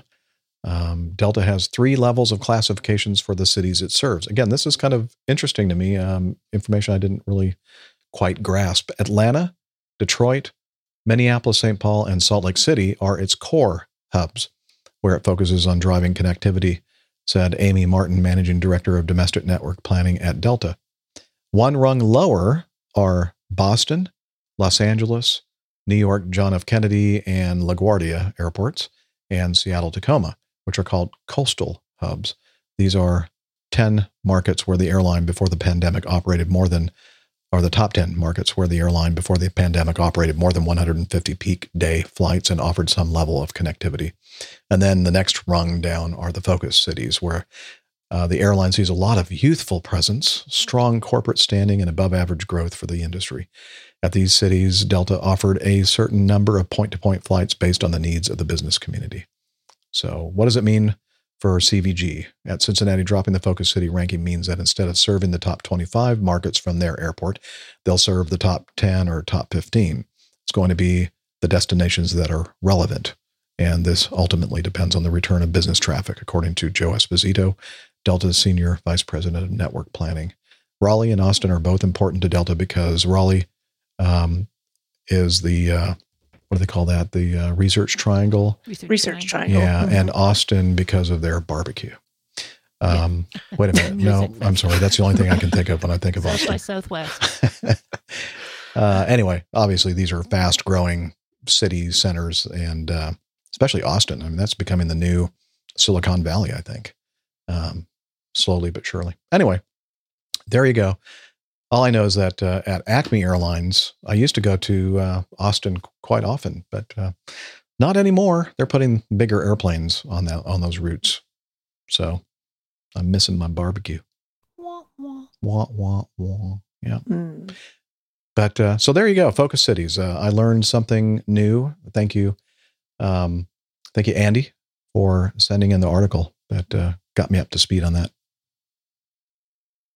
All right, you know, it just didn't make sense uh, for that airline, especially after the merger with Northwest Airlines, that they had Cincinnati as a sort of a major hub and Detroit, and they're pretty close geographically, and uh, there was a lot of a lot of um, I don't know cross Overlap. overlap, yeah, Perhaps. Duplication. duplication, yeah. So they decided we need to eliminate one or the other, and they chose Cincinnati. I And that's probably the type of thing that's being evaluated all the time anyway, because you want to have your business where it's going to be the strongest for you. Mm-hmm. Good point. But uh, don't worry too much about old CVG. CVG will be fine. It's, Yeah. uh, it's fast becoming a, uh, a a huge cargo hub. It's been a cargo hub for DHL for years, and now um, Amazon's going to base their uh, their their operations center there, and uh, at least on the cargo side of things, uh, CVG is going to be uh, you know just fine.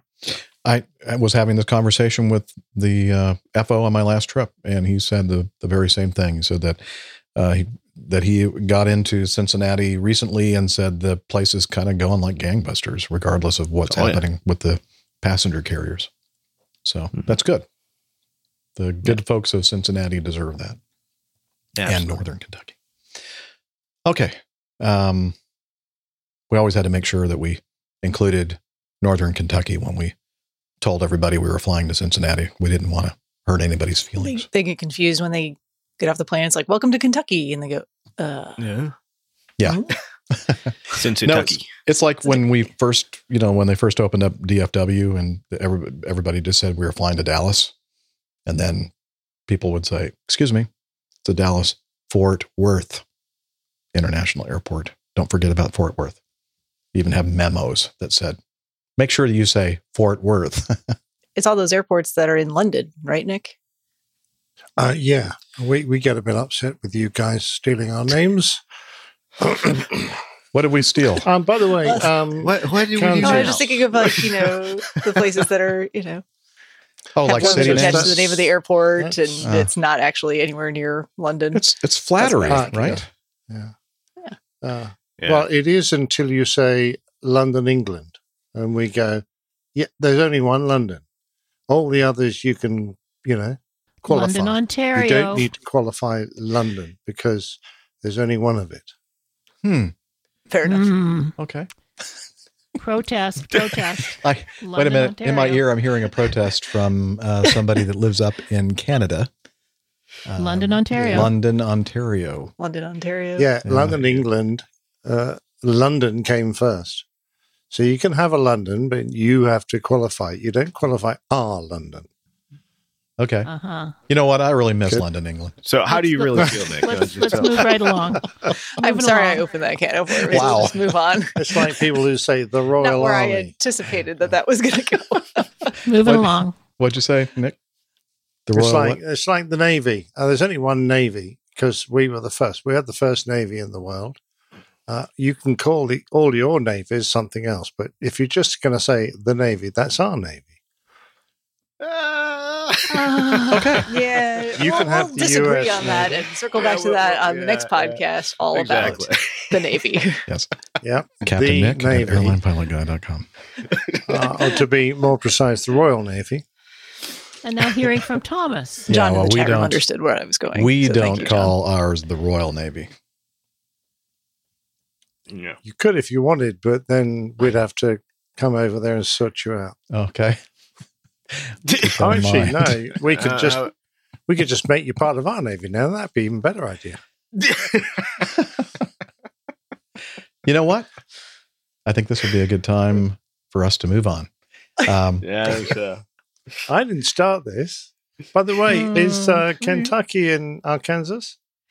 Yes. Moving on. Thought so. Yeah. Kentucky, Arkansas. Okay. Uh, we got some feedback from Thomas. Save us, Thomas. Uh, he says, How long will it take for passenger airlines to recover? Well, I, that's uh, essentially what he's writing or, or sending in audio about. He said, Hi, Jeff, Liz, and crew. It's been ages since I submitted audio feedback. Here you go. Be well and take care. Thomas Witherspoon. So, without further ado, let's hear what Thomas has to say. Hello, APG crew. This is Thomas Witherspoon in Asheville, North Carolina. I hope everyone's doing well and staying healthy out there. Um, it's been ages since I sent an audio feedback, and I know that for a couple of reasons. Number one, I was going through my iPhone recently in the uh, voice recordings, and I found four audio feedbacks I'd made for the APG show and never submitted them. And uh, I think even partly, partly in my head, I thought I had submitted some of them. But uh, what happens is a lot of times I listen to the show when I'm hiking and I'm out far away and not really near cell phone coverage. I'll make a recording and just forget to submit it later. And I probably never will submit these because, frankly, uh, some of them, I bet you that they're 100 episodes old, some of them at this point. Um, and then number two, I was recently having a little exchange with uh, our Captain Nick here on Facebook, and I was telling him a funny story uh, that happened to me on Christmas Eve. Um, so, like Nick, I'm a ham radio operator. I actually have a a blog uh, called the SWLing Post, which uh, is about ham radio and shortwave radio and that sort of thing. And um, uh, one of my readers and good friends, Andy, uh, lives in in the same part of the UK where I used to live at one point. And uh, he and I were doing. I was working on a project with him. He's helping me uh, do some coding on a little board that he's made to fit on an HF transceiver. It's a really cool project that Andy's put together, and um, basically he's walking me through it, and we're working on the instructions for it and that sort of thing. And uh, while we had the soldering iron out, we were just kind of chit chatting, and he mentioned an, a ham radio podcast he really likes. And I said, Yeah, you know, I've heard of that podcast, and I've even listened to it a couple times, but frankly, I hardly have time to listen to podcasts during the week because I listen to the APG show. And I told him about the Airline Pilot Guy show, and I said, you know, it's three hours long, which is usually about the maximum amount of uh, podcast time I have during a week, but I love the long format. And uh, I suggested it to Andy because uh, he's an electronics engineer, and I know that he's worked uh, with aviation electronics before. And uh, anyway, we started talking about other things and working on the code a little bit. And then it hit me all of a sudden. I said, You know, Andy, one of the hosts of the show lives in the same general area you do in the UK. And he said, Are you talking about Nick Anderson? And I about fell out of my chair. Turns out he just lives a couple of streets over from Nick. Uh, they are neighbors. And uh, it's just one of those beautiful small world moments where, you know, our hobbies and interests and activities and uh, everything uh, kind of all come together. And uh, nice we are the world moment. And turns out they know each other, and uh, I think it's great. And Nick, as I told you on Facebook, Andy's an awesome guy. You're so lucky to have him as a neighbor. Um, uh, he's just such an interesting guy. And uh, anyway, I just thought that was fun to pass along. Uh, so, uh, really, I've got a question. It was in one of my old audio feedbacks from uh, last year. And I realize I don't think I've ever heard this discussed completely. Um, uh, but uh, it deals with the pandemic, uh, but kind of a different way. Um, so I'm not. I don't work in the aviation industry. Um, uh, you know, I'm not a pilot or anything. Um, but I do follow aviation news, of course. And uh, I'm also into economics and business news and that sort of thing. And it seems like general sort of consensus is that it's going to take a while for the airline industry to uh, recover from the pandemic. And in fact, uh, you guys kind of confirmed it an episode or two ago when you were talking with uh, someone who had audio feedback, and they were asking about if they should fast track their commercial pilot's license and or uh, you know uh, take a little bit longer route and you guys were kind of hinting that hey, it would this is not a bad time to take a little longer uh, so that the uh, industry can recover and new pilots can be hired once again. And uh, to me, sort of a layperson, it just seems to me like uh, you know once people start getting vaccinated and we beat down COVID nineteen a bit, which looks like it's on a good trajectory right now, that there's all this pent up travel energy um, I mean, almost all my friends that love traveling just can't wait uh, for things to really start freeing up and countries opening up and they can go travel again safely. Uh, just meaning, you know, that um, there's no quarantine periods, there's no nothing like that, uh, you know, once it's been beaten down. And I hope that that'll happen, you know, this year. But obviously, it's going to take longer than that for the airline industry, at least the passenger airline industry, to recover. And uh, I'm just curious, what? Why is that exactly? I'm, I'm, guessing it's some infrastructure things, like maybe just being able to pivot and go back to full capacity. Um, but uh, it seems to me like you know there would be actually a massive surge. Uh, you know, in people wanting to travel. So, any insight you have uh, would be much appreciated. Um, as long as it's at least 50% accurate, I'll be good with it. And uh, thank you guys so much for the awesome show. I've been listening now since uh, uh, Rick and uh, Stephanie joined, so it's been it's been a while, and I have to say the production value's always been great. Um, but since Liz came on and started doing started producing the show, man, it has really just gone up seven levels, and it's so so impressive. You guys do such an awesome job. It's just a pleasure to listen to it and I like hearing uh, Liz's commentary every once in a while too. So, um, uh, thanks you guys for all the time and effort you put into this. It's just a wonderful show. I'm a very proud Patreon supporter, so um, uh, thank you so much. Um, keep the blue skies above you, um, tailwinds, and all those good things, and stay safe and healthy out there. Don't encourage her, Thomas. Seven levels. That's oddly specific, Wow. but I like it. Yeah, I know, I know. Baby. Yeah. Okay. Now, now, Liz, you have to you have to shoot for that eighth level now. I'll Let's all hold you, hands. Just like a computer I'm su- game. and I'm suing you for a raise. we They've are unlocked the some sort of bonus, uh, you know. Still, uh, uh, Andy is a lovely guy. Uh, and uh, it was quite by coincidence that I met him because I was chatting with that old spacecraft friend of mine I talked about on a VHF uh, discrete frequency. And um, uh, I don't know if Andy had a ladder incident. I don't know. or a stool. That was Step stool. did you did you get a gift from Andy lately? Hank? I. Did he ladder his stockings? I, I don't know. um, anyway, I was chatting on this frequency and up pump popped this uh, other call sign. And you normally don't interrupt people who just picked a frequency and having a chat. But he said, uh, I just got this amazingly strong signal uh, from you, Nick. Um, you must be very close to me. And of course, it turned out he was literally two streets away. We um, met for a beer and, um, you know, we uh, helped the local scouts out with one of their uh, um, round the world communication days and uh, bumped into him just the other day. Actually, uh, he was uh, heading up to a bit of high ground uh, with some um, experimental masts, uh, and uh, we were chatting about a new project he's got of. Uh, um, building his own keypad to go onto a new ready. He's a very clever chap. Uh, interesting job, I think. He surveys places where you might want to put up a cell phone mast. Mm. I didn't know that was a job, but apparently it is. Anyway, he's a lovely guy. You're quite right, and uh, great, feedback, uh, Thomas. I no idea how to answer your question. uh, I, I don't have a crystal ball, sadly. Yeah, the um, speaking of production value and all that kind of stuff, every every time we get in audio feedback from Thomas, it's always top quality. Um, great voice and very clear. You can tell he's a ham radio guy. He knows a little bit about audio, right? Oh, he's probably got some good uh, microphones. Yeah. Yeah. It was nice hearing the ambiance and the birds in the background. Yeah. So Yeah. on his yeah, yeah, absolutely like Yeah. that. Um, yeah, regarding his question, Steph, you have any ideas on that?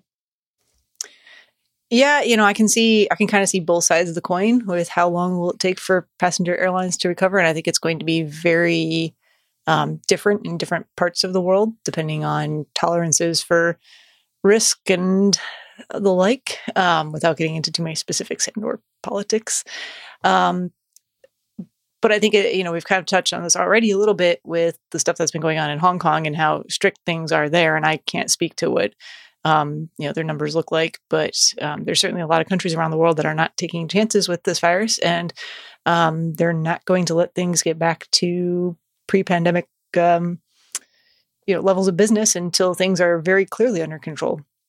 And then there's a lot of other places in the world that say, well, you know, we need these industries to to keep going um, for the economy and the like, and we're going to take more risks with it, perhaps. And I think there's going to be um, probably in the U.S. more than in other places this pent up travel for or pent up uh, demand for travel. So I think you'll start to see it opening up sooner in some places than most people might think otherwise. Yeah, here in the uh, just anecdotal um, experience from me in the last few weeks, especially the last couple of trips, every single flight, no matter where we're going, what market it is, we're filling up that airplane to the max. That you know, based upon the uh, having the center seat on on one side because we have the two and three arrangement. By the way, the three is on the first officer side and the two is on the captain's side. Glad you finally. I paid that out. closer attention to it when I was saying goodbye to the passengers. I go, oh, okay, yeah, just It's like the MD-90. Mad Dog, right? Yeah, well, the Mad Dog, yeah, was the opposite way, and the 90 was just like the um, with the Oh, seven, and seven right, that's right, the two right, and okay. 3 Mhm. Uh, but anyway, that that center seat, um, with exception, uh, is pretty much staying staying open uh, unless there's like a family or couple or whatever uh, with each other. Um, Now I've flown on other airlines, not Mhm. Acme, Yeah. um, in the recent past, and several of those airlines are not blocking any seats anymore, and they are full. also. jammed full. Oh yeah, full. Yeah. absolutely. Yeah. Uh, So I I hear fly it- every other week, and it's packed. It's it's the U.S. Um, it's it's. I think it's going to happen a lot faster than anybody thought it would. I think the summer is just we're going to kick. You know what? Um, this summer. In fact, I think a lot of airlines probably have underestimated the the crewing requirements and the airplane requirements out of storage and everything else to kind of cover uh, what is probably going to be just an amazing um, summer here domestically. Hmm And I also think, you know, and I think this is US specific as well, but in terms of pilot shortage, I think we're going to see that come back into play very quickly, more so than people think, just because that demand's going to go up. You've had all of these um, pilots who are closer to retirement age taking early retirements with the pandemic. You've had people not, um, you know, going through training as quickly. And I think there's going to be more of a shortage than is anticipated. It's going to come back into play real quick. Yep. Absolutely. I mean, uh, a lot of airlines, um, and this is this is from talking to people, obviously in the business, um, have recall a lot of their pilots, or if not all of their pilots, um, you know, back up to flight status because of what Steffi just mentioned here. And uh, so I do think that, at least on the passenger side, well, uh, here in the states, uh, things are looking up, way up. So that, that's certainly good news. Yep. Yeah, you guys are coming out of this a lot quicker than we are in Europe. Um, we have bigger problems in that uh, Europe, you know, it's not really a bunch of states; it's a bunch of countries, and everybody, even in the uh, um, EU, everyone wants to have their own say as to how their um, country uh, allows people in and out, which makes it incredibly complicated. And with mainland Europe now um, into their third wave, in the UK, we've had our third wave.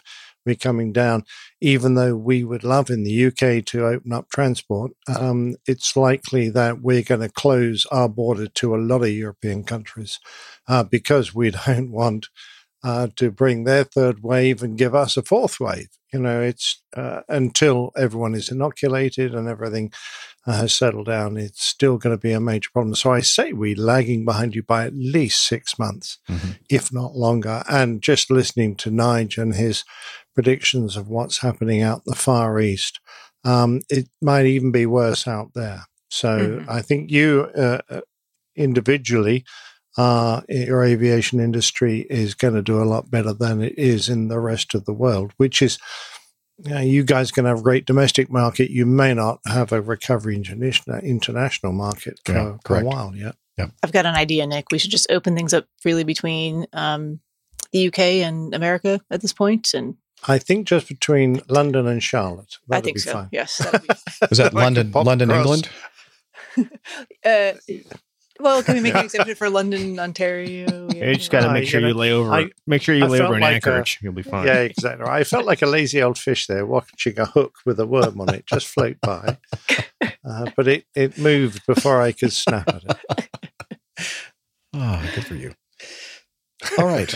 Well, um, it is a small world, isn't it, uh, regarding you know people that we know, and not necessarily even in aviation, but uh, all kinds of different. Well, I, areas. aren't we all supposed to have only six uh, levels of separation? of Degrees of Captain Bacon. separation. Mhm. Something like yeah, that. between Yes. between us and anybody. Mm, So bacon. yeah, That sounds good. Okay. Uh, let's continue with uh, this next one here from Ben. Uh, he sent this to us on Facebook. We're on Facebook, by the way. Um, some of us, mostly, mostly Liz and Nick. Uh, I don't really get there very often, but uh, you know, if they tell me to, there's something going on over there that uh, needs my attention, they'll bring it to my attention. But here's a great example of it. Uh, ben put this on Facebook, and now it's here in our feedback. He says, Airline pilot guy, the biggest thing I found with communicating to pilots in my 12 years in air traffic control is know your audience. A good controller should alter their delivery to suit the pilot, especially when you know you may have difficulties. As an example, I can speak to, say, a regional pilot or Qantas quite normally, rather brisk. And if I use plain English, say to explain how I'm going to vector them to make the sequence work so they have a good ex- expectation of the plan, they don't get confused. International carriers, especially those from non English speaking backgrounds, you tend to speak a bit slower, over enunciate a little, and talk really, really loudly, almost yelling. And no, I'm sorry, he didn't say that. I added that. Uh, over enunciate a little and stick to standard phraseology as much as humanly possible. Yes. Just like the controllers at uh, John F. Kennedy International Airport in New York. Student pilots. Not. student pilots, uh, you tend to just need to slow down the rate a little and ensure you're enunciating well. Um, yeah, like proceed with a Proceed left bound. That's uh, that's uh, yeah. Going left bound. Foreign students may struggle a little and need to stick to mostly standard, but this improves with experience and they have an instructor with them most of the time. Most importantly, as I was taught early on, slow down to speed up. You naturally want to talk faster and faster and faster when you get busy, but it's of no use if you have to explain yourself twice or more to get the result. Good, Mhm. good. Slow is fast. Yes. Yeah, Good advice. usually uh, you include a, a, a telling off of the pilot who didn't quite catch it, explaining how busy you are, and then you have to say it again.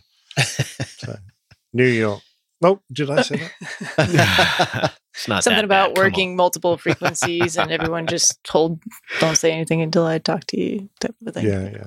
You always Won't- hear won't the you always hear the story of the the the southern good old boy southern pilot heading up to New York, and he goes, "You know, you can either talk to me the speed at which I'm talking to you, and just communicate what you need to communicate once, or you can talk super fast and take." You know, whatever the saying is, you know, it's just like to take forever. I'm, I'm not good at with these, these things. Masterfully. I'm sure there's a I saying like- in there somewhere. There's a I really like it. good thing. It's a good I've thing. had people tell me that they don't listen as fast as I speak. So yeah. um, that happens to me frequently. But You know, it's it's natural though when you go into a place like, say, New York or or somewhere up in New England where they just the the rate of, of, of their speaking is much faster, um, and you can always tell when they're really busy because they're they're making it really fast, and you all of a sudden start talking like that too. I think because you're you just kind of get caught up in it, and also you're thinking, I'm going to try to take as little airtime airtime as I can just to acknowledge whatever it was they told me to do. Uh, but but that can be um, you know that can be a um, uh, what a, a counterproductive. yeah Mhm. counterproductive or a So if or you're on the- spiraling if you're on the circle pilot side of this, perhaps think about what you're going to say first too before you key that mic, so that you don't have like a you know, hang word salad just all. That assumes they sudden. give you a moment to think. Yeah. You can still take a moment. Well, Mm, slow is fast. unless you're at Chicago O'Hare, where they give a stream of instructions and they don't even break, in, they don't even give you an opportunity to to read them back. Yep. It's just like just a long string of instructions for several different airplanes, and you just, Just go, okay. acknowledge with an ident. I mean, you just like okay. I guess they're assuming that I understood what they just said, and I'm going to do what I need to do, and they're going to yell at me when I'm if not they doing see it. you, if they see you not doing it, you'll they'll tell you again. oh probably. yeah, they will. they, they will certainly do that. And All then right. give you a number. Where Good, um, We're in the turn. Yeah, we're in there. okay. Uh, I'm speaking most mostly on the ground. It's just like you know, you just kind of go, okay, I know the general flow of traffic here, and if I do something that I wasn't supposed to do, then they're going to point that out or point that out to one of the other airplanes, and they'll sort it out. So You see, all these problems go away if you find the middle of the night. yeah, that's probably Fantastic. true. Of course, you can't see anything, but you don't need to, right? Well, you know, it's, it's really funny. I remember one time we are taking off from, uh, may have been Chicago or JFK, one of the two. It was a really busy airport, and I had the clearance controller was also the ground controller, who was the tower controller, uh, all in one. You know, so it was, uh, Mhm. it was, it was great. It felt like a little airport. Yeah, exactly. All right. Well, you know what time it is. It's that time of the show where we get to hear from the old pilot and his Plane Tales. And this week's episode is entitled Terminal Velocity. So take it away, old pilot.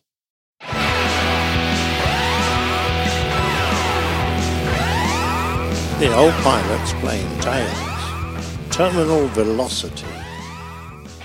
It takes about 12 seconds for the human body to reach terminal velocity. In that time, it will have travelled around 1,500 feet and be doing some 120 miles an hour. That's nearly 200 kilometers per hour.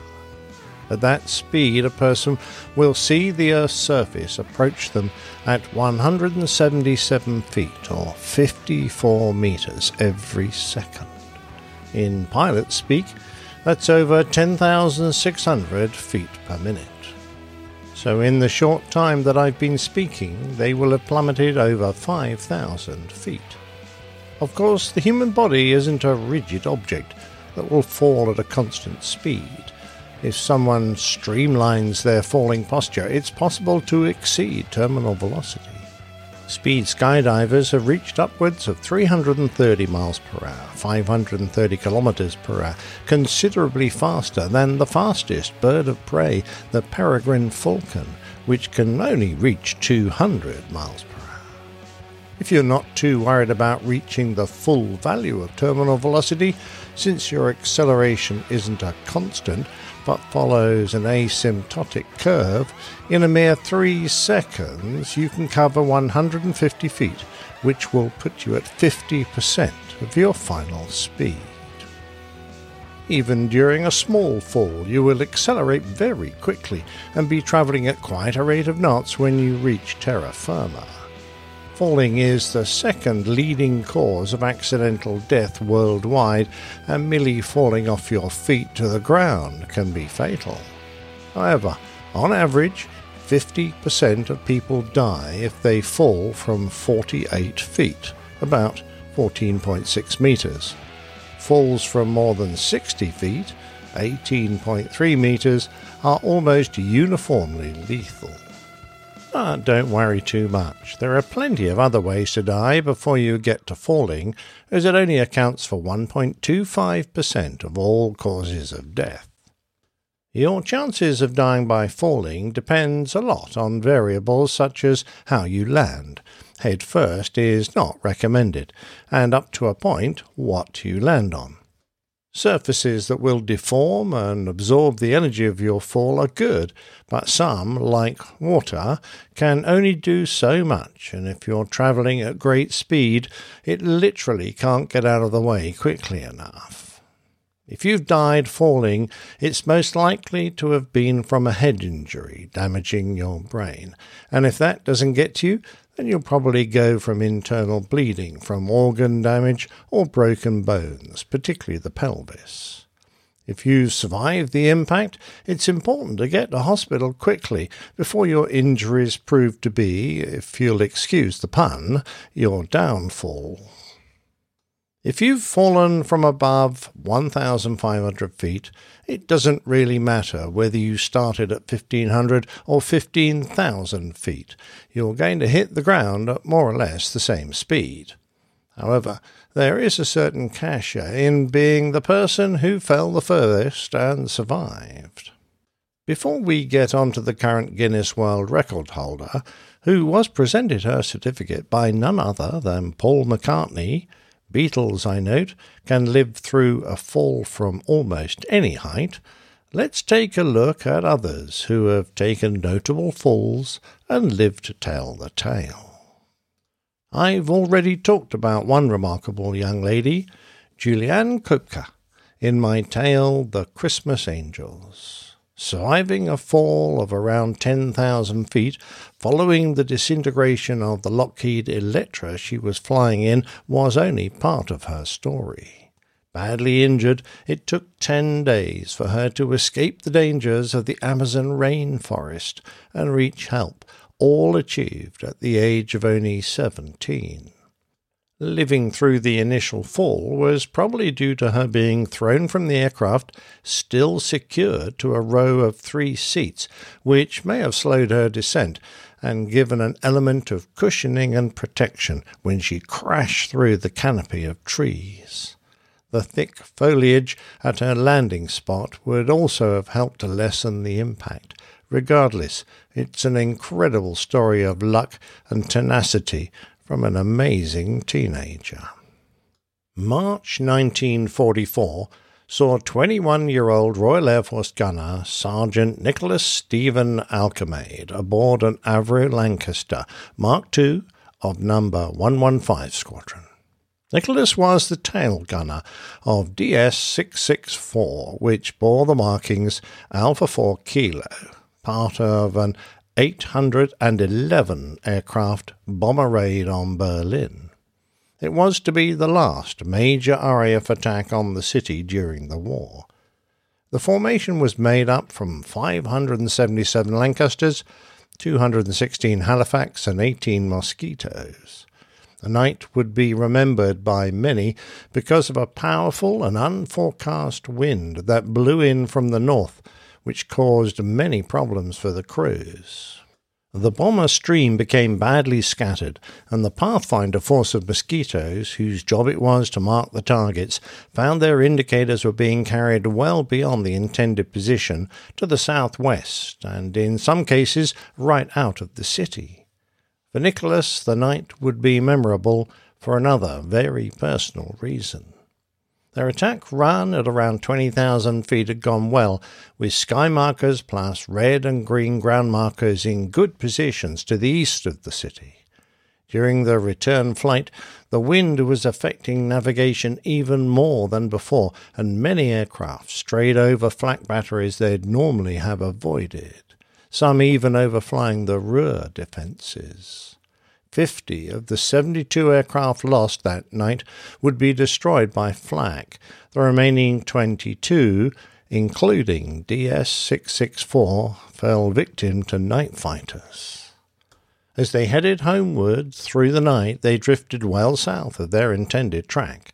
They were approaching the small town of Oberkirchen, but a great peril lay ahead as they would soon find themselves in the heavily defended areas of Dortmund, Essen, Dusseldorf, and Cologne, but a more immediate threat loomed. A Junkers Ju 88 night fighter had found them. The front of the twin engined fighter bristled with the mattress aerials of the Lichtenstein radar, but despite the extra drag, they closed on their target until the dark outline of the Lancaster appeared above. When the massive bomber grew large enough, they opened fire with 20 millimeter cannons that ripped open the wings of the target, and fire blossomed out of the crippled bomber. The Lancaster was soon completely ablaze, and as they began to go down, the pilot, Flight Sergeant Arthur Newman, called them on the intercom Jump! There was no room in the small tail gunner's position for a parachute, so Nicholas crawled out to grab his from the stowage, only to find that it had already been destroyed by the fire. He crouched in the narrow fuselage, with flames licking around his flying clothes as the Lancaster spiraled down, and he wondered what to do. I had no doubts at all that this was the end of the line, he said years later. The question was whether to stay in the plane and fry or jump to my death. It only took him a moment to make up his mind. I decided to jump and make a quick, clean end of things. I backed out of the turret and somersaulted away. Sergeant Alkemade had jumped out at an estimated height of 18,000 feet, but mercifully he recalls little of his terrifying fall as he blacked out. When he came round, he was lying in a snowdrift under a big fir tree which had mercifully cushioned his impact. He gingerly tested his arms and legs, and to his amazement, he could move. The only injury he suffered was a sprained ankle. German troops were searching for survivors from the crashed aircraft, and Nicholas was soon captured and interrogated by the Gestapo, who were, perhaps understandably, suspicious of his claim to have survived the fall until the wreckage was examined along with the bodies of the three crew members who failed to escape the doomed aircraft, they found the charred remains of the tail gunner's parachute just where Nicholas said it would be, and they even gave him a letter testifying to the fact. Nicholas soon found himself in Stalag Luft 3, a camp famous for its many ingenious escape attempts, two of which were immortalized in films The Wooden Horse and The Great Escape. His miraculous survival made him something of a celebrity, but he never escaped himself. After the war, he was repatriated to Britain to rejoin Pearl, his sweetheart. Lieutenant Colonel Ivan Chizov was another who survived a remarkable fall, but he was serving a different Air Force, the Soviet Air Force. He was a navigator in an Ilyushin IL 4 tasked to bomb the German forces in 1942. Luftwaffe fighters attacked the formation of bombers, crippling Chizov's aircraft, and he was forced to bail out from a height of around 23,000 feet, as observed by a fellow crewman, Nikolai Zugin, who abandoned the aircraft a little later. Ivan was concerned that, should he open his parachute too early, he would be a sitting duck for the German fighter pilots as he dangled under the canopy, so he planned to wait until he had dropped below the level of the fierce air battle that was going on around him. His plan, however, didn't quite go as he hoped when he lost consciousness during his long fall towards the earth. With his parachute unopened, he landed on the edge of a snowy ravine and then slid, rolled, and ploughed his way to the bottom.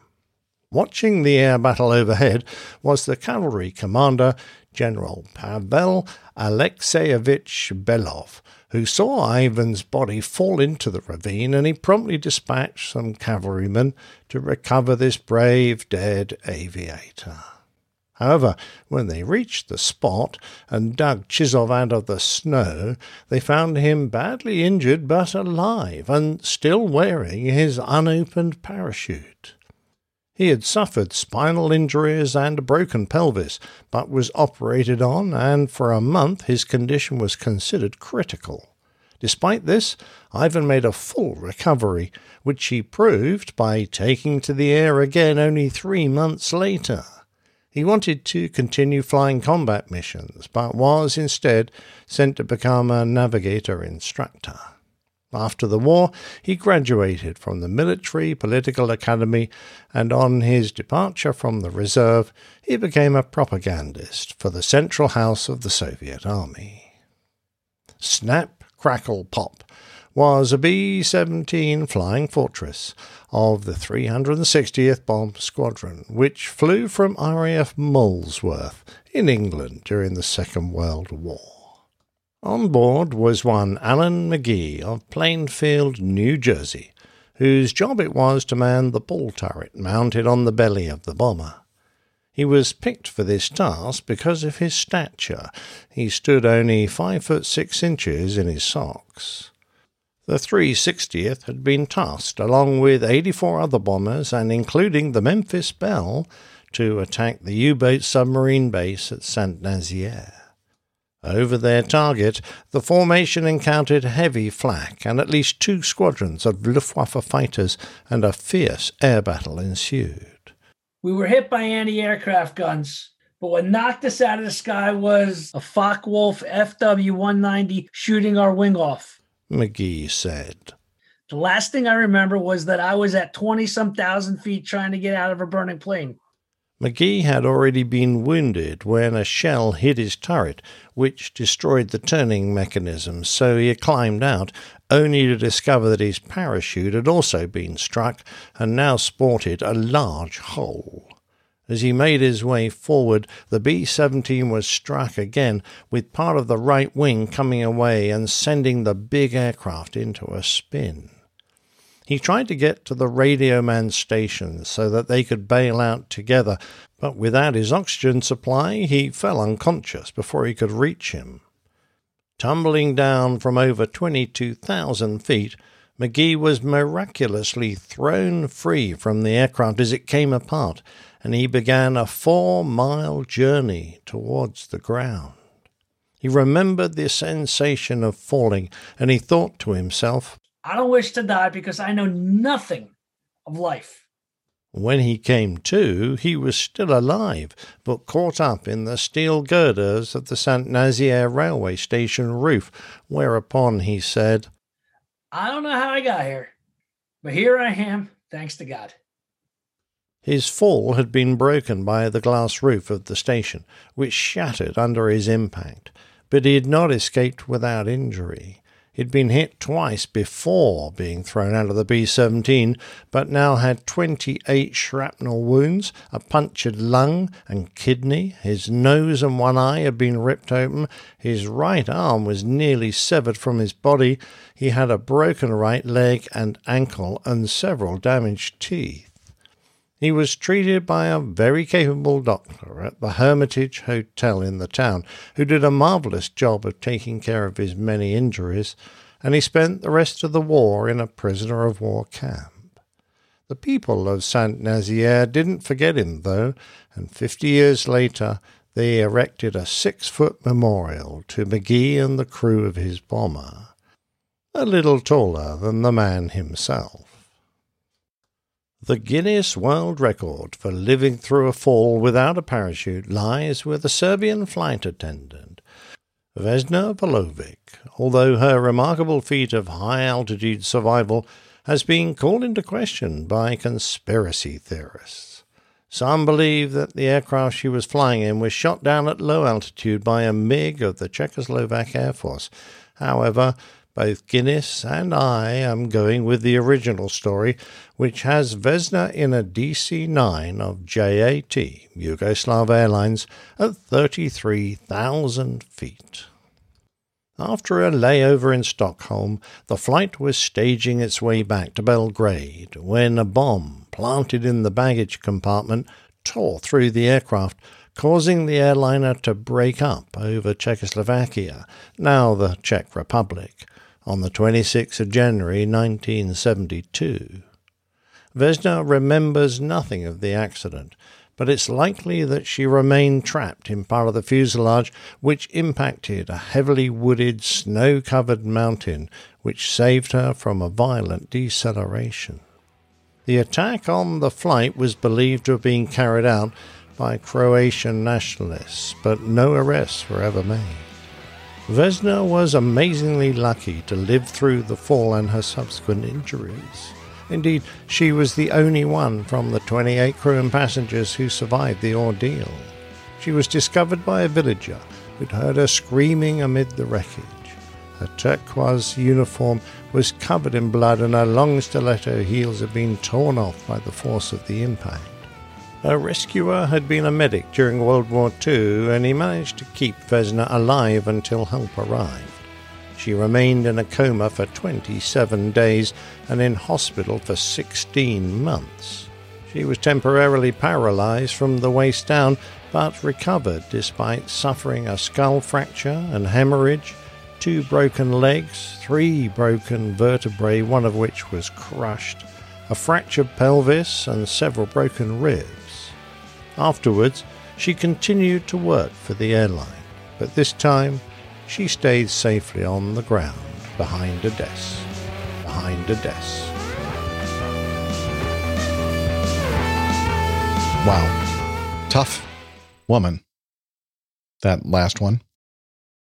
And lucky. Very lucky. Yeah. You're muted, Nick. I'm always muted. There we go. Well, Damn, not always. sorry. I've been around you and you're not very muted at all. Now that I Fair enough. remember, me too. yeah. But you're quite right, Jeff. Uh, a, a very tough lady. Um, uh, she still walks with a bad limp, or walked with a bad limp. limp. Uh, but, uh, you know, hell, spells. 33,000 feet. That's quite a survival story. That just shows you how tough that DC9 is. Wait a minute. It has nothing to do with the airplane, does it? No. Well, maybe maybe a little bit if she was still in the the fuselage. Yeah. Well, that's true. Well, they could only piece piece that Ah, together. And quite honestly, when you look at the accident report, it's all pretty, uh, you know, Uncertain. There's not a lot of detail there. Hmm. Yeah. But uh, they, they think that she got uh, her, her feet caught into a galley cart and rode the airplane down. But uh, regardless, uh, incredible. It must- Um, But sorry, yeah. I was going to say, I must say that I agree with Lane and our live audience that you are really, really getting very good with those authentic sounding accents. Oh no! Oh yeah, well, I- that that New Jersey one took me a while. Actually, You did a lot of practice, that. I Yeah, can tell. to get that- yeah, exactly right. Some, you had to you had to research the intensive character. You know, just go down there, go down to. Coney Island. You know, it's, uh, it's good stuff. I like. Well, I, I've been around that way a few times, uh, Mhm. but uh, no, I, uh, seriously, I've got to thank Ivan, the wonderful bloke who uh, helped out. Now, Hillel um, recruited him and asked him if he would uh, uh, give us a little reading to cover those uh, few lines because uh, it, his accent is brilliant, It sounded so good. So. Mm-hmm. Thank you uh, both. And of course, thanks to uh, Tim Qualls, who we uh, got his feedback on the last show. Mhm. Uh, and that was uh, his idea uh, to cover uh, Nicholas uh, Alcady.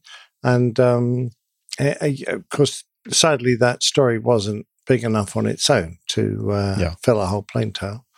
So I could have done a four minute one, or I could have uh, added a few more, which, yeah, added a few more. Well, we could have really, I would have really appreciated just a four minute one. No, I'm just kidding. Yeah, I thought you might have done. I don't. I, can't empty my bladder quickly enough nowadays. you seem to be, be you seem to do that just fine when I'm doing the coffee fund. I'm just saying. Yeah. Well, you think I'm going for a beer? I'm just grabbing a beer. Ah, okay. Okay. No, we look forward um, not only to the break that we we get, but you know what? If I haven't listened to the plane tale before the show, and I, I try to do that so that I don't feel like I'm missing anything. But if I have to get up, as I did uh, for a physiological break, I'm always thinking, "Darn it, I'm missing some of the tale." Uh, but because I have to do all the post editing, I usually end up listening to it at least once or twice through. So Well, that's great. Um, um, I really appreciate it. Yeah. I mean, you did such a great job with those things. Just amazing. And thank you, Tim Qualls, for uh, the great suggestion and got the whole ball rolling on this one. Absolutely. Okay. Just about 40 minutes left, Jeff. All right. Liz tells us we have about 40 minutes left, so we better get on with it so we can get as much of this uh, feedback accomplished as possible. And uh, let's start uh, where we left off on uh, eight.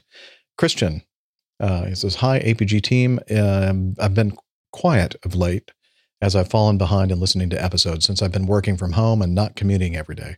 I'm still listening to episode 443, released on September 19th, and it's March 1st today, so I'm almost six months behind.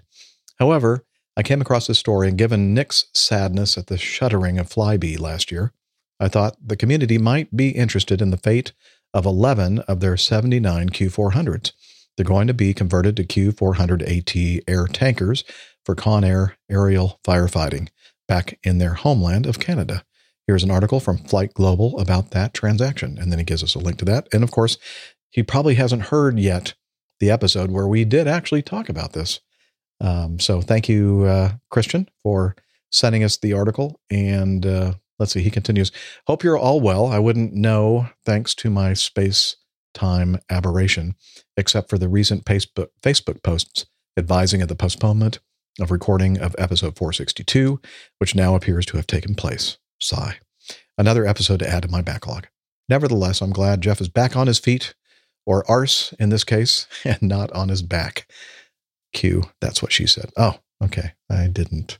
Q, that's what she said. I'm not doing very well with the uh, with the cues here on the show. See if I can find it. Um, that is what she said. That's what she said. That's what you don't want to hear her say, Rick. A producer can only do so much, you know. I know. I should probably give Liz the soundboard duties. Oh yeah, boy. I think that would be a No, that would be a bad idea. Never mind. No. There would be a lot of sound Uh, clips that being would not be played. good. Oh yeah. I like the idea of that. I will definitely will not give that uh, ability to Nick. I know that would be a huge No, mistake. no, don't do that. I know. okay. Um, he continues This too will be dated, but I loved hearing Liz's voice and commentary in the episodes. However, in the recent ones I've listened to, that seems to have stopped. I can only hope the sarcastic comments will come will be coming back. The world needs more Canada. Be well, all. Christian Base in Richmond Hill, Ontario. Liz can help with that.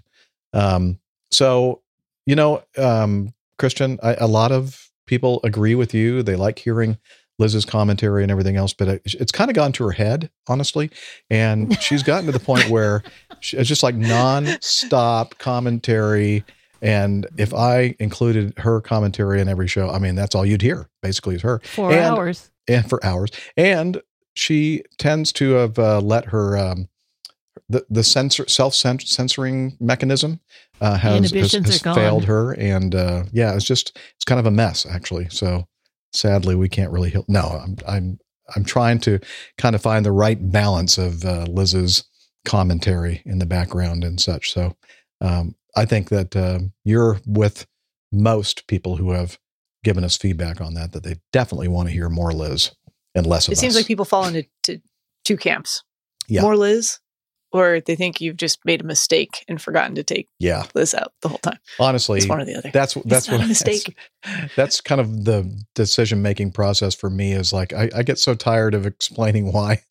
Yes, I know, I know that uh, you hear Liz, but the other host can't, and uh, it just I, I finally got to the point where ah, screw it, I'm just not gonna not gonna put it in there anymore. But uh, anyway, so it it's an ongoing, it's an evolving, it's an uh, organic uh, evolution, uh, as they say. So we'll see what happens. But uh, It's a Liz dynamic environment. is not going anywhere for sure. She says, yes, it's a dynamic environment. Yeah, I'm not going anywhere. she said, I'm not going anywhere. She's taken over. oh, Liz, I can't say that. No. Mm-mm. I'm just kidding. She didn't say anything. Moving on. Moving on. She did say that. um, Moving on to uh, nine. This is uh, feedback from Greg, our big ass fan. By the way, Greg, I don't know if, if you saw that I was drinking from uh, this very nice pint glass, which is now empty. I need to put more beer in it. Um, a nice uh, big ass fan. Right, you suggesting he comes down and fills it up for you? I am suggesting that. anyway, hope everyone is doing well. Just finished listening to episode 462 and had a little feedback to go with Captain Nick's plane tale for this week. In 2012, Big Ass Fans, the company for which he works, introduced a new option on one of our commercial fans wood grain airfoils. The airfoils were wrapped in very thin pieces of real wood. This was a very costly and labor and this was very costly and labor intensive to produce. We found a less costly and much less labor intensive process that produced a wood grain look that was very realistic. In February of 2013, I visited the supplier that would be producing these airfoils for us. The guy who owned the company had a very extensive car, truck, and antique tractor collection and gave us a tour while we were visiting. One of the cars in his collection was an original Rickenbacker. I can't for the life of me remember the model or the year, but he told us that it was the only one of its kind and was worth about a million dollars. I have not been able to confirm that, and I can't find any references to it on the interwebs. I do remember that the guy who owned it didn't really share much about it because of its apparent uniqueness and value. I was going to reach out to him and ask him to refresh my failing memory, but the company has gone out of business, and I fear the owner might have passed away. He was pretty advanced in years and in somewhat poor health back in 2013. I've included a picture of the car. I thought I'd taken more, but I can't seem to find them now. Uh, I see that Liz has put that on the uh, on the overlay there. Thank you, Liz. Um, if uh, any of your intrepid listeners might be able to help clarify the exact identity of this car, so if you're, I'll put this in the show notes as well. If you're not watching the video, okay. Blue skies, favorable favorable winds. G'day, your big ass fan, Greg Peterson. It's a good It's a looking beautiful car. Yeah. Don't know anything about it, but it's Yeah. gorgeous. Well, I seem to recall from my research that the company didn't stay uh, alive for that long. It was only a few years. Hmm. So they wouldn't have produced that many models. Um, they aimed at the middle of the market. So they were sort of average price, but they did produce some luxury Mhm. models. And I, that definitely looks like one of them, their luxury models. Sure But, does. Uh, Yeah. Exactly which Mm-hmm. Mhm. one, I wouldn't have a clue. Sorry. I don't know, but it looks like a million dollars to me. Look oh, at that. yeah, Very absolutely. Look at those wheels. Does look sweet. All those little spokes in the wheels. That- That's Gorgeous. just so nice. Mm-hmm. Very I'm cool. trying to look at the lights. It looks like they're sort sort of encased. The Yeah. lamps at the front. Yeah, yeah. I'm not sure what that is. If it like, do they tilt like 90 degrees and then you kind of I open think up a they might be hatch? I think it's just clamshells so that it's open like- up or something. I don't. It almost just looks like the light is below or in the lower part of the. Oh, I think the- you're right. Yeah, and it just kind of focuses it. There's glass in the Mhm. front bottom Oh, okay. two thirds. Yeah. Uh, so the rest of it would be I don't know what they were using in those days. Uh, probably electric light bulbs. I'd have Yeah, thought. like yeah. Oh yeah, sure. Yeah. Very Art Deco-y. I like Yeah. it. Boy, it'd be nice Oh, to have a tour like that, wouldn't it? Very nice. Mhm. Thanks, Greg. We do appreciate that. Well, it'd be nice to have a million dollars, but Yeah. I'm not going to have either. Whatever. It's just money. All right. Moving on with Matt. Uh, he says, Hello, APG crew. I'm a new listener to the podcast, and this is my first time giving feedback. Sorry in advance for, my, for any grammar mistakes. I'm a former helicopter instructor pilot. Oh, there you go. Probably going to be a Well, lot of mistakes in this. Yeah. but was in a pretty serious accident a few years ago in which I lost my medical and have been working to get back into the air someday. The show has been very helpful with keeping my passion for flying going and working hard through the complex medical process I've been going through. It was cool finding out that Rick was flying Prime Air jets on one of the episodes because while I was instructing at Allentown, uh, Alpha Bravo Echo, I had a side job for bad weather and maintenance days working on the line, which was in charge of fueling the Prime Air 767 200 and 300s. My coworkers were definitely not fans of the 200s because some made you hold a button down. I think they called it a reset button on the uh, fuel panel the whole time you were fueling. I was wondering if Rick might know what that button was and what caused that. Uh, no, I have no idea. I'm not familiar with the uh, Dash 200. That filling was down. just those horrible bloody uh, Boeing pilots, Boeing captains, Playing a making joke. you do something You got to hold that. completely unnecessary you Gotta hold that. for a joke. Yeah. I wonder if it was a because I know I know if um, I've, I've never fueled jetliners before, but I wonder uh, um, if it's some kind of dead man switch that um, uh, shuts off the uh, the fuel um, if you let Hmm. go of it for safety reasons. Uh, but That- I mean, I don't know. That is usually like on a. Uh, I used to fuel jet Oh, airliners, seven twenty sevens and DC nines, and uh, usually had like a, a handle that you'd hold, like a spring. Uh, yeah, it was Ah. you worked against a spring and you held it in the hand. It was um, the dead man Gotcha. switch or whatever. Then, Um, but no, I've never had to hold a button on the actual airplane itself. Probably. Hmm. Did you did you look around and were you, did you see like the pilots kind of like hiding behind the landing gear and like with cameras? And sniggering. Those He's actually pushing the pilots. Joe, come over here. Look at this. you fell for it. Come on. Get the camera. Get the camera. anyway, he continues. Uh, another thing I found interesting while I worked there Wrong was show. that was that of the four morning flights, the fuel the flights requested seemed backwards. The flight going to Dayton, Ohio, would always request more fuel, a top off of both wings, if I re- am remembering correctly, than the flight going to LA, and I was always curious why that was. My best guess was that they didn't want to get fuel in Dayton because it was more expensive or something like that. I was unsure if airlines or cargo carriers plan for flights to not get refueled at some stops due to fuel prices or other possible issues, and wanted to see if you guys could help me figure out why these flights required such odd fuel numbers or fuel loads. Um, love the show. Hope you guys stay safe out there. And uh, he also says uh, if you guys ever get any helicopter related feedback and are unsure of how to answer it, I'd be happy to help. Well, Matt, what we normally do whenever we get feedback about he- helicopter related stuff, we usually just throw it away. No, I'm just kidding. We don't do that. It's the only sensible thing. the only sensible thing. But uh, regarding that last uh, thing about the different fuel weights and stuff, uh, Rick, can can you enlighten us on that?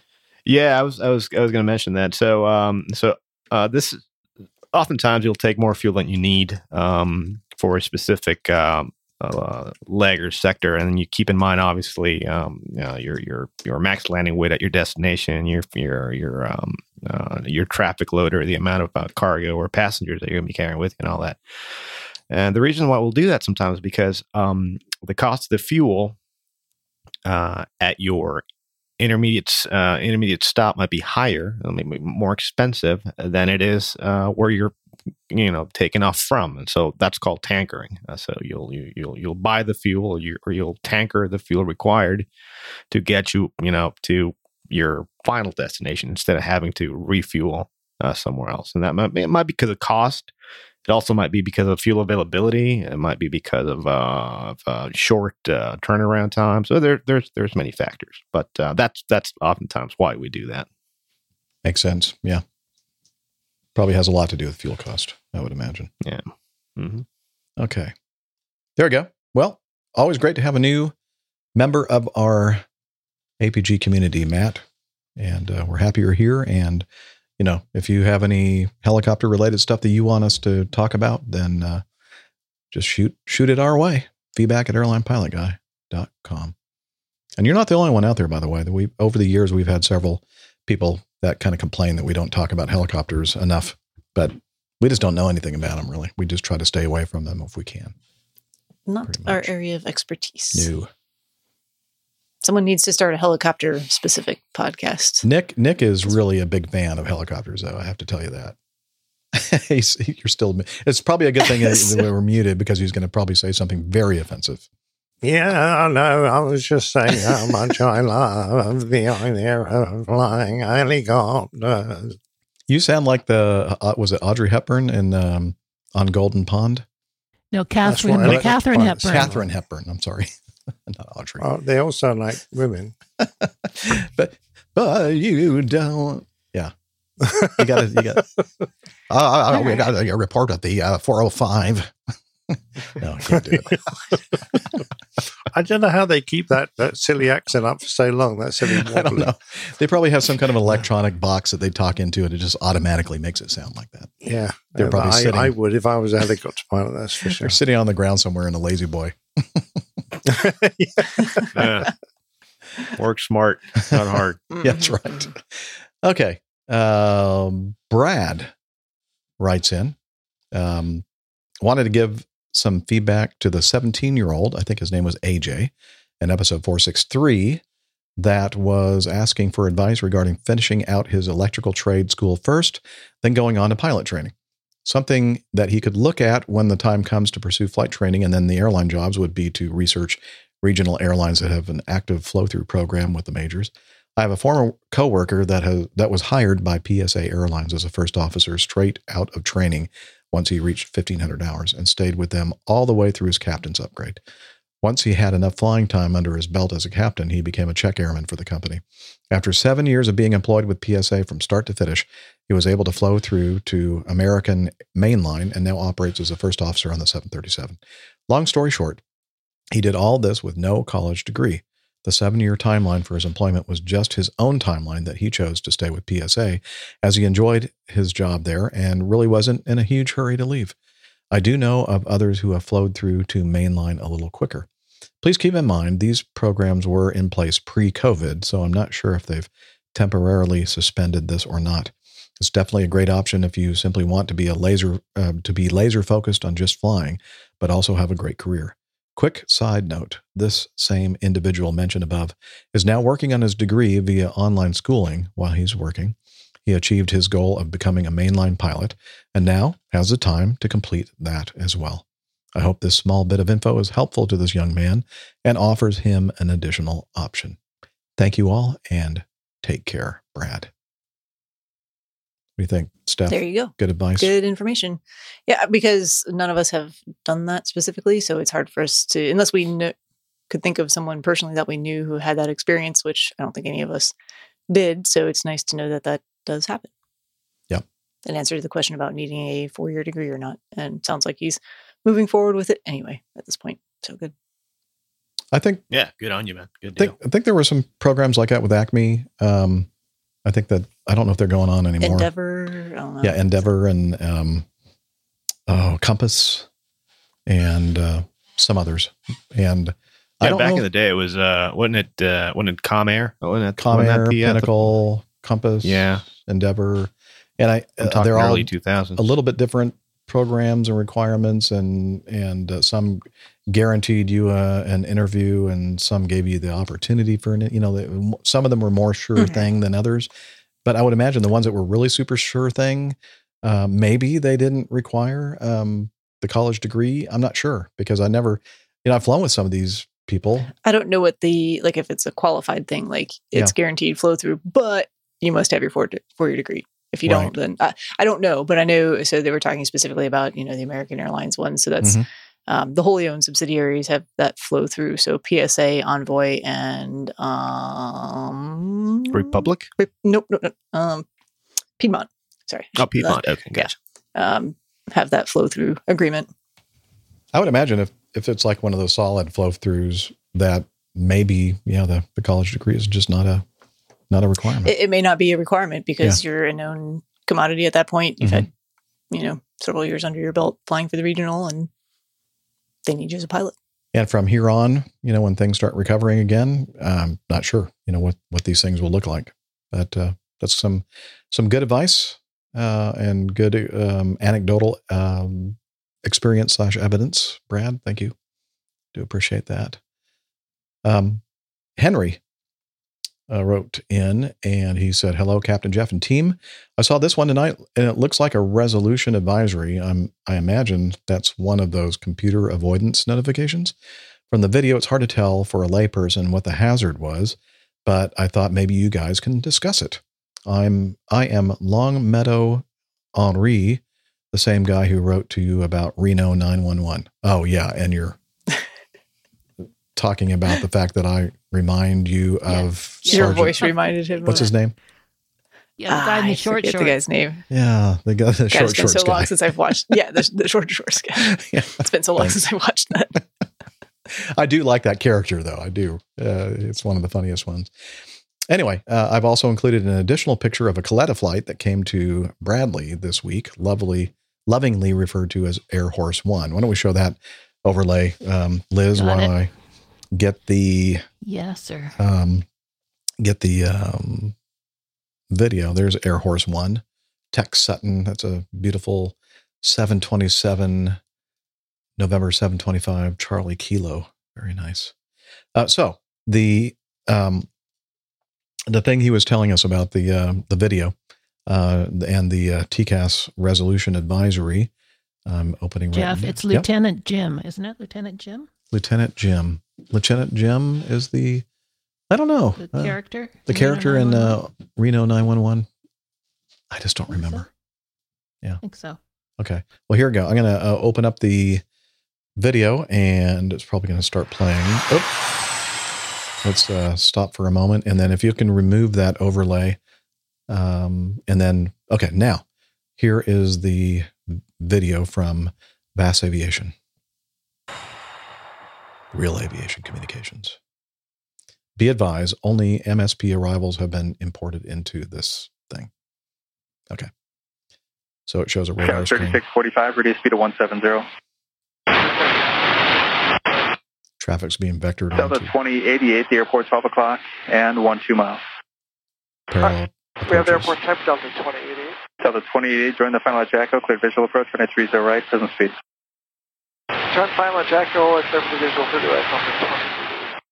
Falcon 2 Sierra Tango to set and maintain 5,000, then reduce speed to 170. Can I take 5,000 and reduce to 170, two six. Delta 1073, reduce speed to 160 until Narco. 1073 just responding to a RA. Delta 1073, roger. So 1073, clear conflict, uh, we take a heading L2. Delta 1073, did you want to continue on the approach or you want to be resequenced? Negative, we're telling. Delta 1073, you're onto climate, maintain 5,000, turn left heading 180, cancel your approach. Alright, left turn to 180, heading 5,000, Delta 1073. Tower Delta 2164, ILS 30 right. Delta 2150, 2164, Minneapolis, Tower traffic, 3 miles, final CRJ, wind 290 at 16, gust 28, runway 30 right, clear to land. Clear to land, Delta 2164. November 2 Sierra Tango, turn left heading 320, airport 10 o'clock, 18 miles. Left heading 320, looking two seconds. November 2 Sierra Tango, intercept the runway 30 left, localizer. Intercept the localizer, two seconds. Delta 1073, maintain 190 knots. All right, 190 knots for Delta 1073. We're on 180 heading 5,000 feet. Thank you. Airport side, two Tango. Tower 20 Tango, thank you. Cleared visual for runway 30 left. Maintain 170 knots until Narco. 170 Narco, cleared visual 30 left, two Tango. And then it says uh, Delta 1073 was resequenced for another approach and landed safely. And now, what we're looking at, if you'll look at the show notes, the link to this uh, VASAviation video on YouTube, or you're watching the video, uh, you'll see the depiction of uh, parallel approaches uh, 30 left and 30 right at Minneapolis St. Paul Airport. And the uh, airplane or the flight 10 Delta 1073 was um, on the parallel approach, and apparently it's a TCAS computer. And they normally don't do this. They usually are desensitized when you're coming in for parallel approaches. Yeah. So, so well, yeah, and, and it's it's different. Well, how how high was that uh, delta again? I'm sorry. Uh, when that, that not the that high. happened. I don't remember exactly what his altitude was.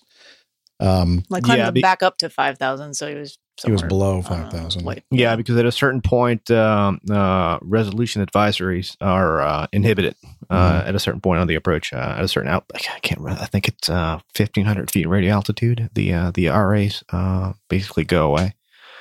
Um, but yeah, I mean, I mean, two things there. One, um, it's happened to me when you get a resolution advisory. Basically, well, the way the system works is you have um, uh, a piece of equipment on the airplane called a transponder, which basically talks to other airplanes' transponders, and they coordinate. Um, uh, so if if the one airplane um, intrudes upon the other airplane's protected zone, it's called, then the two transponders start to figure out a way to uh, deconflict the situation. Uh, you know, giving an airplane a climb command and another airplane a descent command. Uh, and that's what you're supposed to do. I mean, you, you at that point you stop listening to ATC and you respond to what your uh, uh, traffic collision avoidance system is telling you. And the way this works is, depending on the system, there's going to be some kind of cockpit indication, uh, whether uh, either on your uh, attitude indicator or on your uh, vertical speed indicator, uh, showing you a fly to zone and uh, and in green, basically. Uh, but the problem with that is that um, there's paperwork involved afterwards. Uh, you have to uh, uh, uh, file a report with um, um, uh, sometimes the company, then you have to file an ASAP report, then a NASA report, and all sorts of things. Um, so obviously not optimal, but that's what the system is there for. It's for safety. And the other thing is, um, I found it interesting how the controller lady uh, was giving uh, cues to that other airplane about the, where the air, uh, airport is and, and the distance. Uh, obviously, wanting him to take the visual approach. The problem with taking a visual approach is that once you accept that, uh, separation and sequencing is it's up to you. And in such a heavy traffic airport, and at that time of day, I I I would have just stayed on the ILS. And the other thing is that with with the with the visual approach, your missed approach procedure changes completely.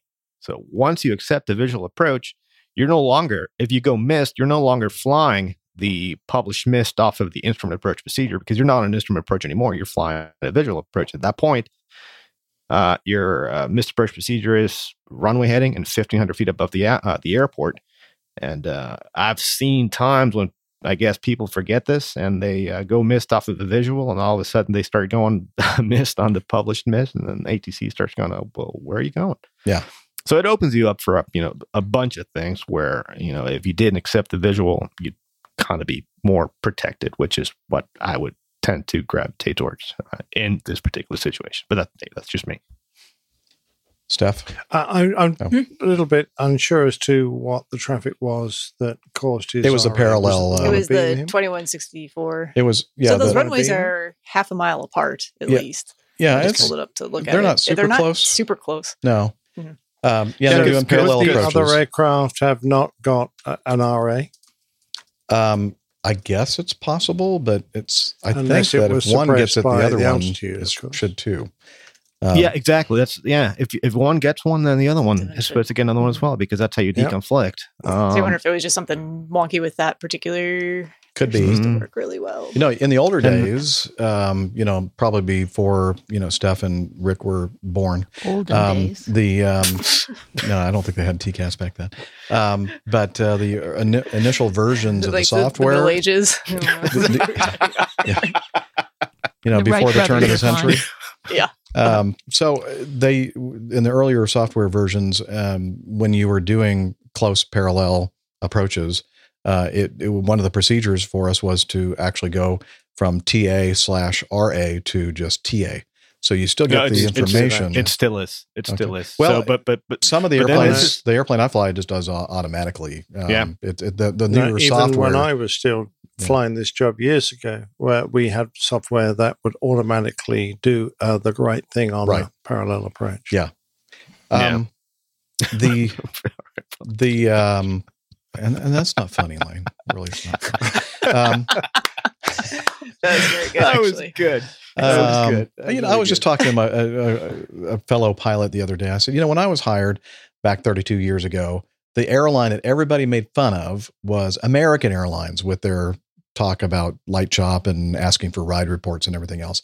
And somehow it's shifted to another airline over the years. And then we thought, you know what? It's probably whoever has the best contract and making the most money out there. That's the one that's going to be They're- the they're target. jealous. Yeah, they're jealous. There was Jealous. there was a, a meme going around the other week, which a lot of 10 minutes listeners left, probably Jay. saw, but it said something to the effect of, on a scale from uh, Delta to FedEx, how's the ride? yeah. right. Yeah, I saw that. That was very funny. And as I've Absolutely. mentioned before uh, in, in recent shows in the last couple of years, we have an, an amazing piece of software that we don't really even have to, have to ask about ride reports anymore. The only time that we give we the only time we should be giving them is when somebody asks us for it because this piece of software on my iPad, my EFB, is amazingly accurate. I mean, you can look at it in the different colors and the different altitudes, and you can tell exactly. You say, "Oh, it looks like we're about to come up on a darker green area," and all of a sudden the airplane starts shaking. You go, "Dang, that was like right on cue." Um, so Maybe that's only at Acme, there's not a- Delta. yeah. Oh, uh, Liz says maybe that's only Acme, and not Delta. That's true. Good point. They may, may not have the advanced Yeah, system that we Acme's have. got much better kit. Yeah. Yeah. Ac- Yeah. I think so. Acme and Delta are, I mean, similar, but not Similar, the same. but not the same. Yeah. Very clear. Anyway, but I um, tell you what, I mean, we we all we all kind of chuckle every time every time we we hear, It's like we I- hear on the radio, you know, the light chop. Everybody does. every time I hear it, I go, does. just like shut up, don't say it, don't say it, because it's just going to make it help worse. I know. They can't if help it's themselves. light, it's just what like, does it matter? It's just like the. Um, I, I'm with Rick, um, by the way, just going back to this particular Mhm. incident rather than uh, anything else. Um, i- if you're going to fly a parallel approach and you you want protections, then uh, ask for a uh, instrument approach. Don't accept a visual. Yeah. So uh, that's this is one circumstance where I think it would be a good idea. I guess and I'm, I'd I'm be the minority. Very two against one. yeah, okay. But I would be very, very cautious, uh, eh, certainly with in the teachings in our uh, my old airline about um, ignoring uh, an RA, thinking, oh, well, I know exactly where everyone is. This is going to be false one, Just in case there's an intruder that you hadn't really taken on board that had crept underneath you, uh, because uh, you know it takes you a while to assess what's going on, get your SA going, and an RA really is. Uh, this is a last ditch. You're going to hit the bloody guy if you don't do something quick, mate. You haven't really got time to assess the situation. So, Mm-hmm. You're quite right in doing what the, the chap did was to follow his RA instructions, his Although- resolution advisor instructions. I my question is, why did he initiate a turn? Because the present evolution of TCAS does not provide any Yep. turn guidance. It's no, all you're quite right. It's all predicated on a vertical uh, maneuver. Yeah. right, and he Uh, starts making a turn on his own. vertical One eight zero. maneuver, You know. uh, yeah, good, very good point.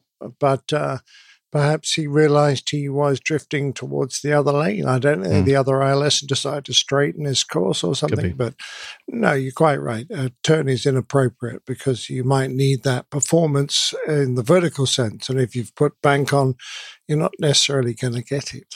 Yeah. Mm. that's interesting. This was a good one. Just This joined was a us. really good one. Yeah, Pip uh, from the Plane And Safety Podcast. Speak of the uh, devil and speak of the topic we were just speaking of. Yeah. Well, why don't you read that uh, stuff? Says, just got home from a six day, unusual sort or usual sorts of places, nothing too exciting. Did get a TCAS RA today whilst on the ILS. That's the first. Hmm. For him anyway. Yeah, you don't. That it is kind of uncommon to get. That's not where you'd normally get RAs. It's more usually for like departures and arrivals and airplanes like climbing rapidly and descending rapidly and Yeah. in the lower altitude environments. Um, Yeah. yeah. But that's essentially what we were just talking about, Pip, in case you missed it. But having said that, America is one of the places where we were always very cautious of them because of the number of light aircraft corridors that go Mhm. underneath ILS Oh, uh, right And I can, approaches. I can tell you next around out here in Southern California, it's I, crazy. it is it is just a given that you're going to have some kind of issue. That's why um, when and usually what they'll do is they'll they'll level you off, you know, pretty low. I'm talking three four thousand feet. And these things, when you fly them, um, not a, not a full weight, as you as you well know, they climb like a rocket. And so uh, another another issue with with with resolution advisories, as, as Jeff was mentioning, is is climb rate and closure rate.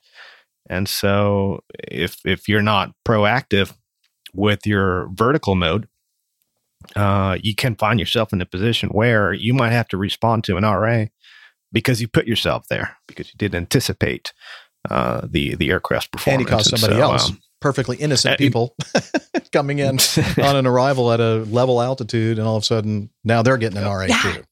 Thank you. Exactly. Exactly. Thank you for Yeah, adjusting your so- climb rate, you jerk. Uh, That was something that we had, you know, during the pandemic, um, the initial when we were carrying like four or five passengers, it was something I briefed. It was like, look, you know, we have to really All be cognizant of the five of fact. yeah, you have to really. Just did the full brief for everyone. It's no, like, not hey, no, I just don't, not briefing the up here and passengers, we'll briefing my fellow fellow pilot.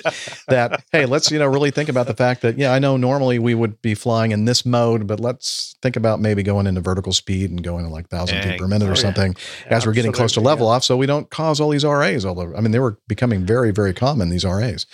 Right. And, See, the uh, problem there is that you start using vertical speed, you can you can get into a position where you could very easily overspeed the flaps. So it's it's just you have to be on top of your game I mean, Mm-hmm. Yeah. right away. Well, otherwise it's, it's yeah, and I guess it Fly depends on the the airplane. airplane. You know, if it's uh, like Yeah. vertical speed in, in the airplane I'm flying Sure, now is the auto throttle system is just very responsive. You know, they'll it'll Hmm. it'll it won't get you you know overspeed stuff and everything. So. Basically, you were saying you need to be ahead of the aircraft. Yeah. There's no Oh, yeah. time to Big sit time. back on your haunches and think, oh, this is another old ILS.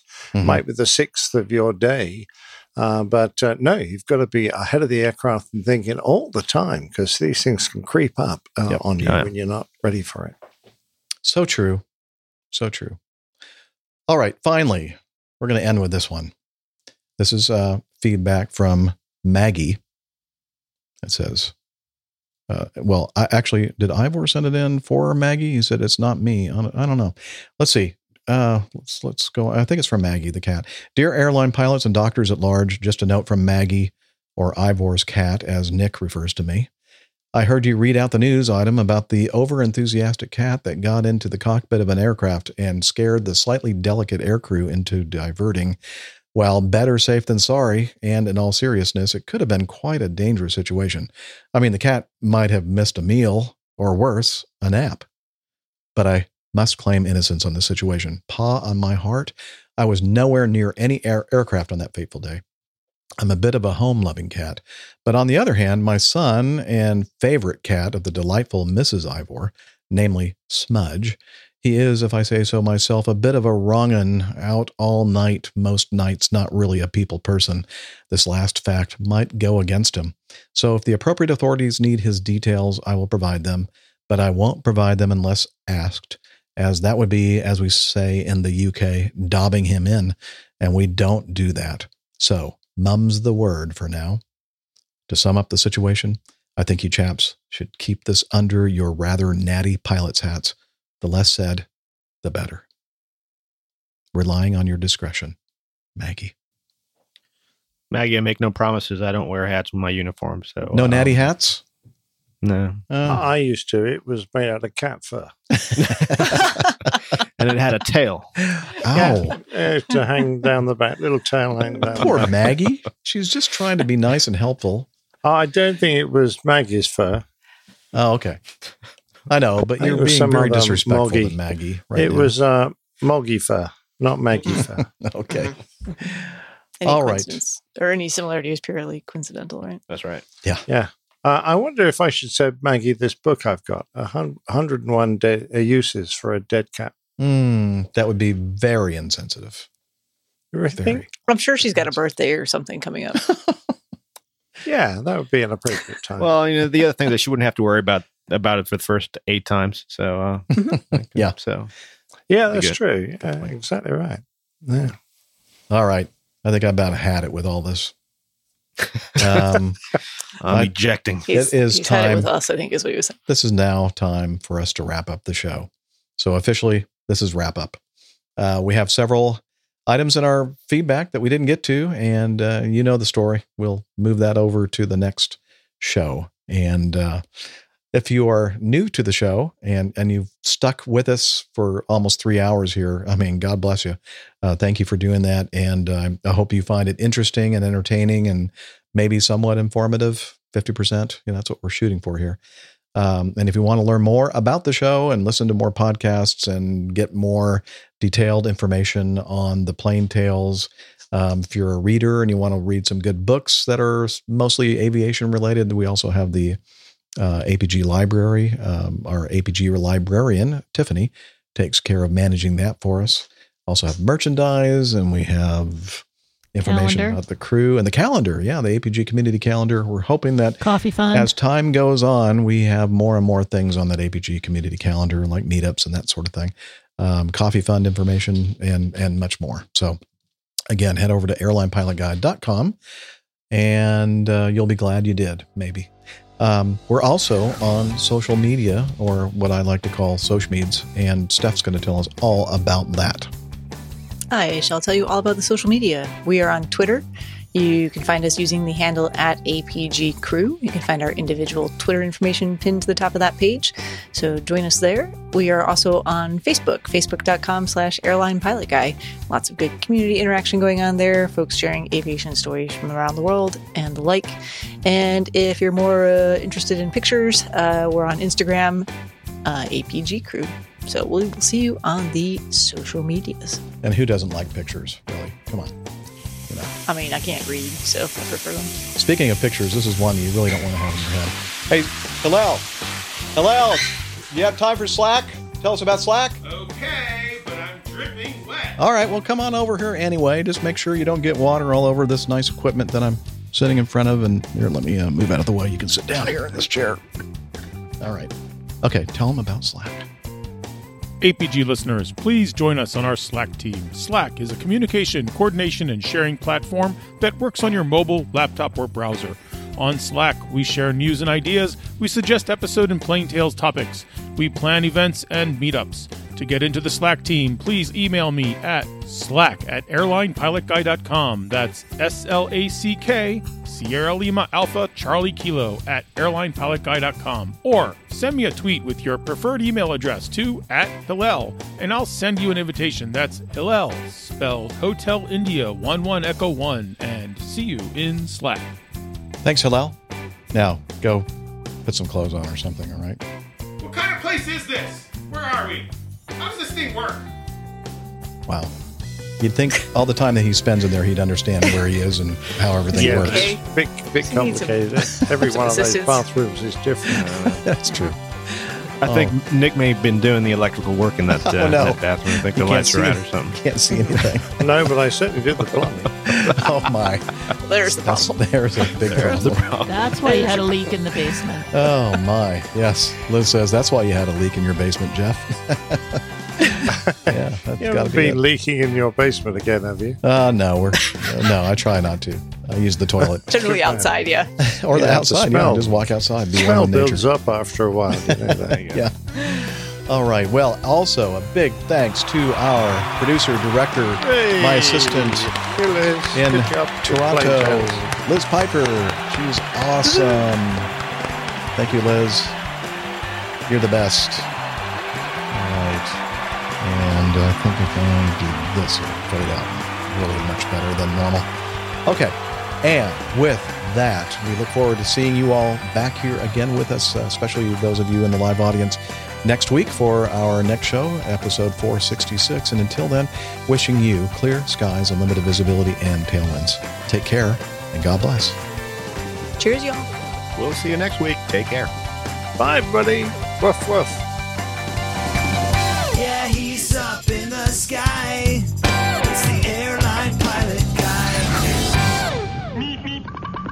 Good day.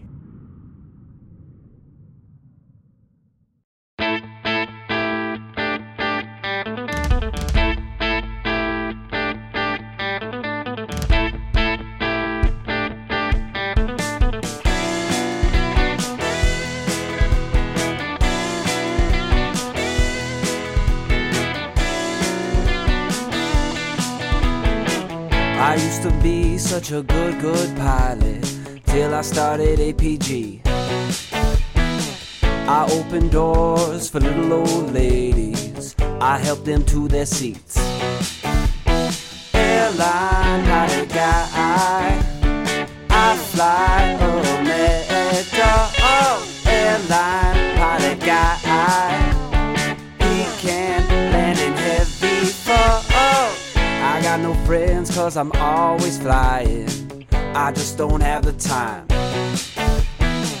But I can land this old plane. I can land it just fine. Airline, pilot guy. I fly.